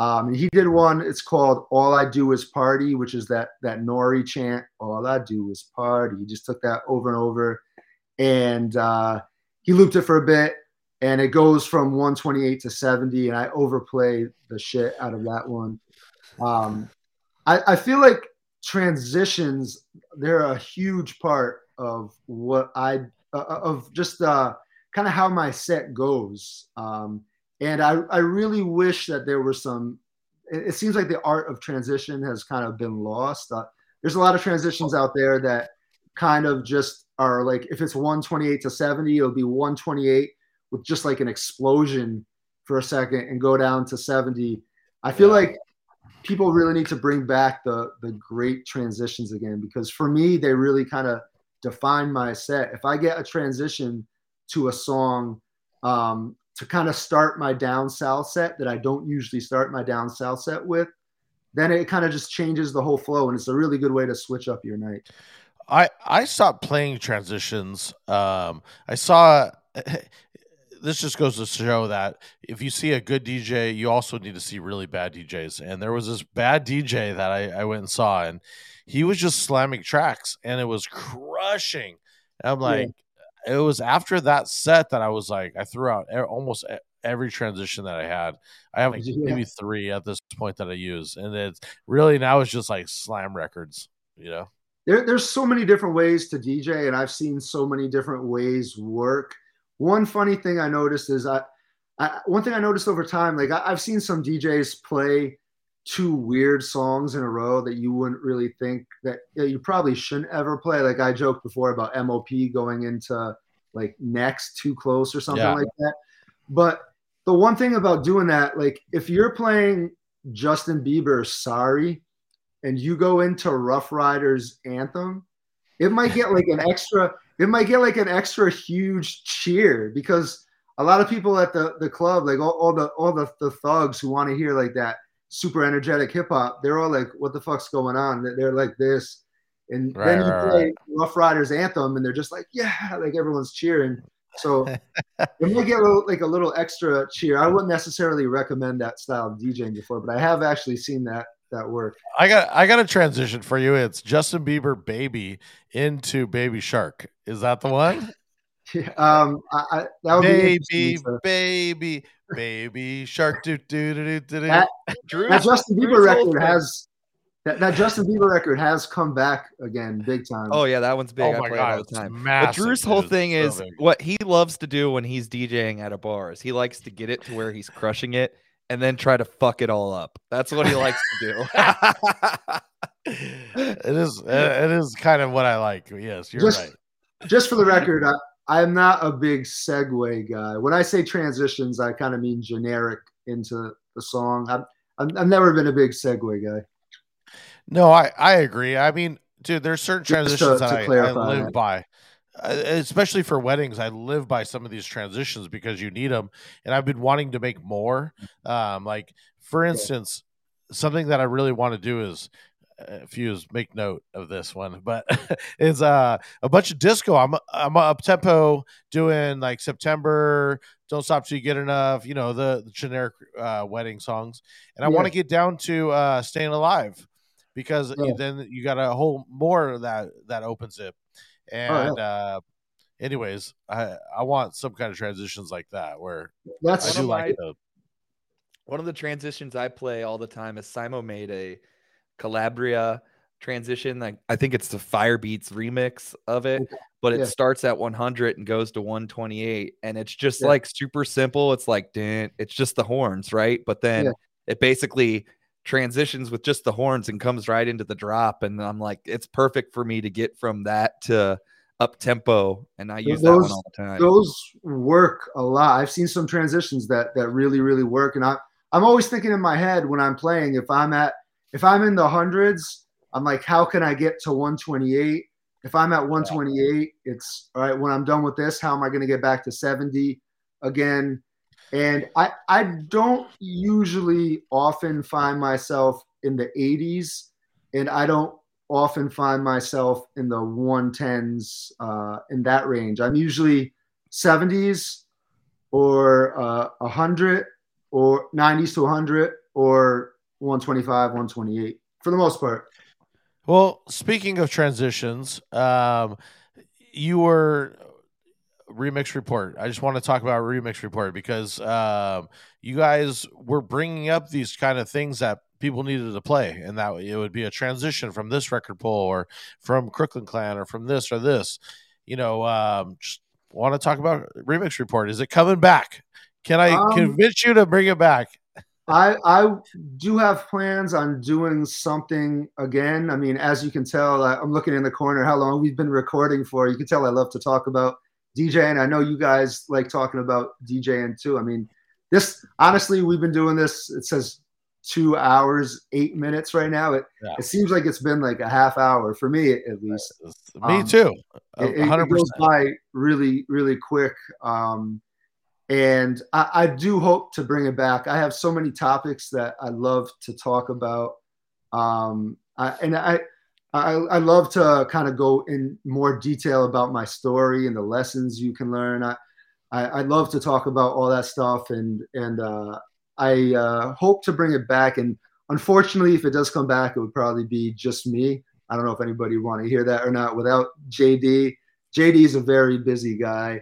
Um, he's like the busiest person in the world. Uh, he he teaches at Berklee. I don't know if you guys knew that uh, in Boston. He's very busy with that, um, and he has the his wedding business, which is he's crushing the wedding business. So he's an extremely busy guy. He probably wouldn't be joining me, but I do hope to to bring it back on my own. maybe maybe explain to some of the younger DJs because we do have a lot of younger DJs. They don't even know what Remix Report was. So me and Yeah. Fuse are super fangirling out about having J Spring on here, and and J Spring was legitimately one of the early, early, early people that were on YouTube. And was it YouTube? Because I tried to find Um, it. we- It wasn't we on actually- YouTube. we actually had our own website, but it, it was on YouTube, and I, I, I wish we uh, some of those videos I'm sure have gotten deleted since then. Um, I, I wish we had had known kind of what to do. I mean, like you said, we were very early doing the podcast thing, and there, I don't, I don't think the formula for success was uh, written out. We kind of had to figure out things, and I know like like Nick Spinelli, he he crushes it on YouTube, right? That's where most of his his views Yeah. are. I think that's his bread and butter is YouTube, and Yeah. and we uh, we had our own website where we used to post the videos. I think we used Vimeo, and from Vimeo it went to our site. Um, but Well, because YouTube There's a hates ton on. YouTube. They would have. You guys, was you guys there? have a, a whole remix channel. It's it's called Okay. Remix Report. We'll link it in the comments, and you guys have a bunch of videos on there. uh, Still. I was I wasn't sure if they were still up there or not. Yeah. Um, Some of them could be muted, you know, in certain Yeah. parts due to like copyright stuff. But yeah, But- But as far as for the younger viewers here right now, Remix Report was just, I mean, it, it's what this interview and this this show, what you guys do, it, it- it's talk. We, we called it Remix Report, where DJs talk shop, and that's exactly what we did. Uh, we just talked about songs, how to play them. Um, it, it all started. We're, we're just like with with quest, questions like, uh, "What what do you play after Be Faithful?" Like that was like a popular Right. question. Just just talking shop, like the same thing that we've been talking about for the, the last two hours, and we talk about what we did on, on our weekends, how our gigs went. We'd uh, we'd have the weekend weapons section where we'd uh, give out edits and like I, I'm pretty sure like Pete Dowd used to give his edits there. Now look, he's on DMS. He's like a huge name in the the Yep. DJ community, and uh, You guys, you guys, uh, I did one edit that you guys mentioned. I was, I remember feeling like, oh my god, I made it on Remix Report. It's so cool. Like, Yeah, I think was, I had uh, one too at one point.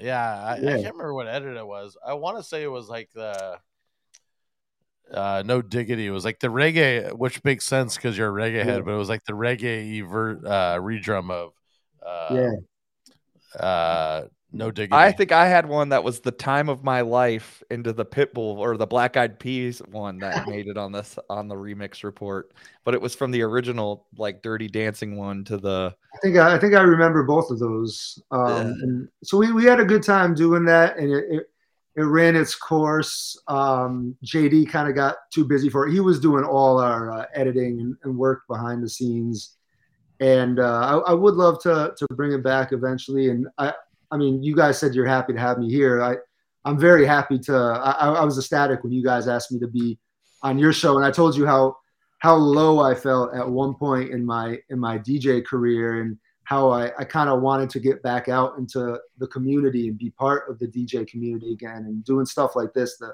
the fact you guys asked me to, to be on is, is awesome.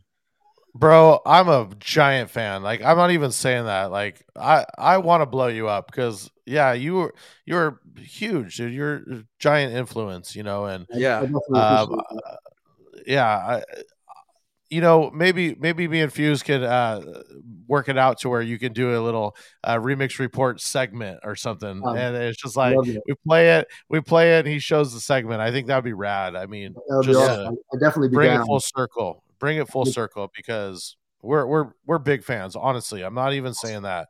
Like we're seriously big fans. I- and I I, gotta give a shout out too because I always remember it's Rubbin Records with Rob Riggs. Rob Riggs. Uh, yeah, Shout out to uh, Josh, Carl, and Eloy who used to do uh, the video report that we had on there, and I shouted out right. the, the rocket scientists um, before they used to do the Solars did the, the rocket report. We'd have them on. We used to interview Disco Fries a lot on there too.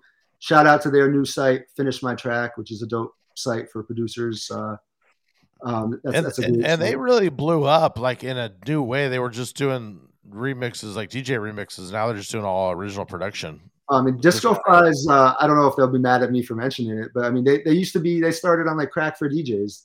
They, uh, yeah, they were uh, Panic City used to be on Crack for DJs. It's kind of crazy that those guys were on there. Um, but Disco Fries, uh, I've known them for a while through JD, but I've known them for a long time. Both awesome guys, and they both went to Berklee with JD, and that's how we kind of knew them uh, for for a while. Um, good friends with them. They're awesome guys, and if I haven't given JD an official shout out, I've obviously mentioned him a few times. Huge shout out to JD, obviously. yeah. Shout out JD. maybe we can convince him. Yeah, we can convince him to come on. JD's the tough one. He's going to be like the white whale trying to to get JD on there. Yeah, I mean, we appreciate. Oh, one thing I got to ask about before we we we sign off here for the day is um this truly sponsorship of yours. Okay, Uh, yeah, truly. How Um, did that truly come about? it's uh, well, you- you're not going to see me like on their Super Bowl ad or anything. It's not. It's not quite at, at that at that level. It's a. It's, It's not a us with liquid sponsor. death level. It's us with liquid death level, where they they ignore us and we still promote them. I, I mean, you guys don't. I, I I say not to give up. You never know. Um, you uh, if you reach out, we'll talk about this at some other time. Reach out to them. I, I- I know you have. You. I, I think you guys will, will get there. Um, I don't think we actually have, or we No, I sent him and- an email actually, and it was yeah, a we sent him an funny email, but it, I think it got sent back or something. I don't know. Um, We'll try again. we uh uh, so the, the truly sponsorship it, it was my friends who uh, I, I actually have a, a friend who, and like we said before, this is all about relationships. I, I had a friend who uh, I knew him because of the college bar that I DJ'd at since 2007 or eight. That's my longest residency, and uh, I knew him. He was a student at the college, and I, he used to come and and we talk there. Me as the DJ, him just as the the patron student. Um, he ended up working at the beach gig that I, I have had a residency at for a long time too. Uh, Paddy's Beach Club in Westerly, Rhode Island, and that's a dope spot. They they bring a lot of big DJs down there. Um, they've had some crazy. They, they, get it gets crazy. It's a beach club that gets absolutely crazy. I've been there a long time. He worked there as a manager. Then he ended up working as a manager at Scorpion Bar too for a time before he ended up working for the Boston Brewing Company, which is behind Sam Adams and Truly. And uh, I don't know if they do Twisted Tea. I don't know if that's their thing. He'll be mad at me for saying that if it's not. But they're a big company and he works for them now. He's out of uh, the hospitality industry and now working for them, which I don't think that's considered the hospitality industry anymore. He's with uh, with the brewing company. And so he hooked me up with the Truly sponsorship. He sat me down one day, asked, I didn't even know what Truly was at the time. It was kind of when they were getting started. And I he signed me up. I, I get all the the Truly I want. My my fridge is Really? with Truly. Um, and uh, so he hooks me up all the time and he gives me all the gear. So again, I won't be in the Super Bowl ad. It's not that kind of sponsorship, but I'm sure uh, you guys could probably work out something with uh, Wait, how can we can we somehow get a Truly sponsorship? I'll, I'll drink Truly. I, I mean, I'm I'm sure he, he has connections everywhere, so I'm I'm sure it's not out of the realm. I'll I'll talk to him and see what I can do. Yeah, that's awesome. Yeah, yeah. So uh, I, I mean, it's it's good for for building my brand just to say I'm sponsored by. Uh, Dude, by it's Truly is- incredible. Is a Yeah, cool it's awesome. So, so you have to be at the club, and you always have to have a Truly, or do you have to take a picture of it, or? I mean, I I- I do that just. Uh, I'm very proud to to have the Truly in my hands. Uh, One more question: Do you drink a lot when you play, or you kind of just? I, I, you know what? I do. I, I never did at first. I was always known as a DJ who never drank, and Mhm. eventually, once I got this Truly sponsorship, it kind of started going up from there. And as far, I mean, I don't know if if if it's uh, the same where you guys are, but at least down here, as far as DJing goes, mic usage over the years has gone way up. Has it gone Same. up? Yeah. You- At, at the open format clubs, it, it's gone Mhm. up. yeah, Yeah, I, 'cause I'm a West. I'm a West Coast guy. I don't use the mic at all. Period. No, I, I never, I never used the mic at all. And thanks to Truly, I can be on the mic going three, two, one, let's go, which wouldn't be possible without without the Truly. Um, so that definitely helps. I, I mean, You're you're you're on the mic, and you're like, "It's going down. it's going to bed." I, I'm known as a pretty laid back guy. I don't know if that comes across on on the screen Yeah. now, but for me to, it took a while. It, it truly helps a lot. Um, I actually, I, I have my sponsorship. Maybe I shouldn't say this, but I haven't had a sip of alcohol since August. I told you guys I got injured. So I'm still on a, a bit of medication. So I, I actually haven't had alcohol in a while, but I need to start getting off this these meds so I can restart that again. Yeah. So before we take off here, uh, why don't you tell everybody where you can be found on social media? So Instagram, Twitter is uh, they're both DJ J Spring at letter D, letter J, J Spring, and then uh, Facebook. If I, does anybody even mention their Facebook fan page anymore? Uh, dude, I Uh, want to delete mine. I'm so pissed that I changed mine to have my DJ Drew Pierce is the Facebook. I, I changed it off of it. I'd just rather have the the personal one. The Facebook. was Yeah, I, I mean. I, I stopped posting as much on my uh, Facebook fan page, and I mean, you you guys know how the algorithm works, so it's all about your personal page. If you want any uh, Yeah. any reaction at all. Um, also, shout out to my my little side project, J Spring Reggae, which I took a break from. While it, the toughest thing about being injured, besides not being able to DJ out, was the fact that I actually I couldn't really stand or sit. So I couldn't even work on music the whole time I was out, which which was the tough thing. So I had to take a break from my side project. But uh, Instagram J Spring Reggae. I'm gonna get that going again soon. Well, thanks for coming on the show. We really appreciate you taking the Uh, time I can't thank you guys enough for, us. for having me. Um, and, And, we'll, uh, we'll definitely do stuff together in the future. I'm definitely down. Okay, awesome. Uh, and thanks for everybody that's listening. If you've been listening to the show, you know, make sure you like like the the YouTube page if you're watching. If you're on uh, Apple Music and you're listening on the podcast, make sure you subscribe and follow the podcast and and uh, save those downloads so they auto download. Uh, make sure you comment on the videos, all that good stuff. We love when we get the snaps and. Uh, uh, I don't know why I keep calling them snaps, but the Instagram Hit the story- challenges. Hit the challenges. We got Yeah, we, all got, we got uh, the low the Conga the Florida- challenge, Florida, ch- low. Florida challenge, low challenge, Kokomo, and chicken fried that Fuse hates. Yeah. And just to just to reiterate really really quick, if you learned anything from this, do not no matter how things how good things are, do not get complacent. And it's all about relationships in the industry. Make sure you have good relationships with everybody. Those are the two things that I can't stress enough that if anybody watched this, that's what you need to take away from this. All right, there it is. So, thank you guys. Until next time, we'll see ya. Shout out to the punks. See you later. Peace.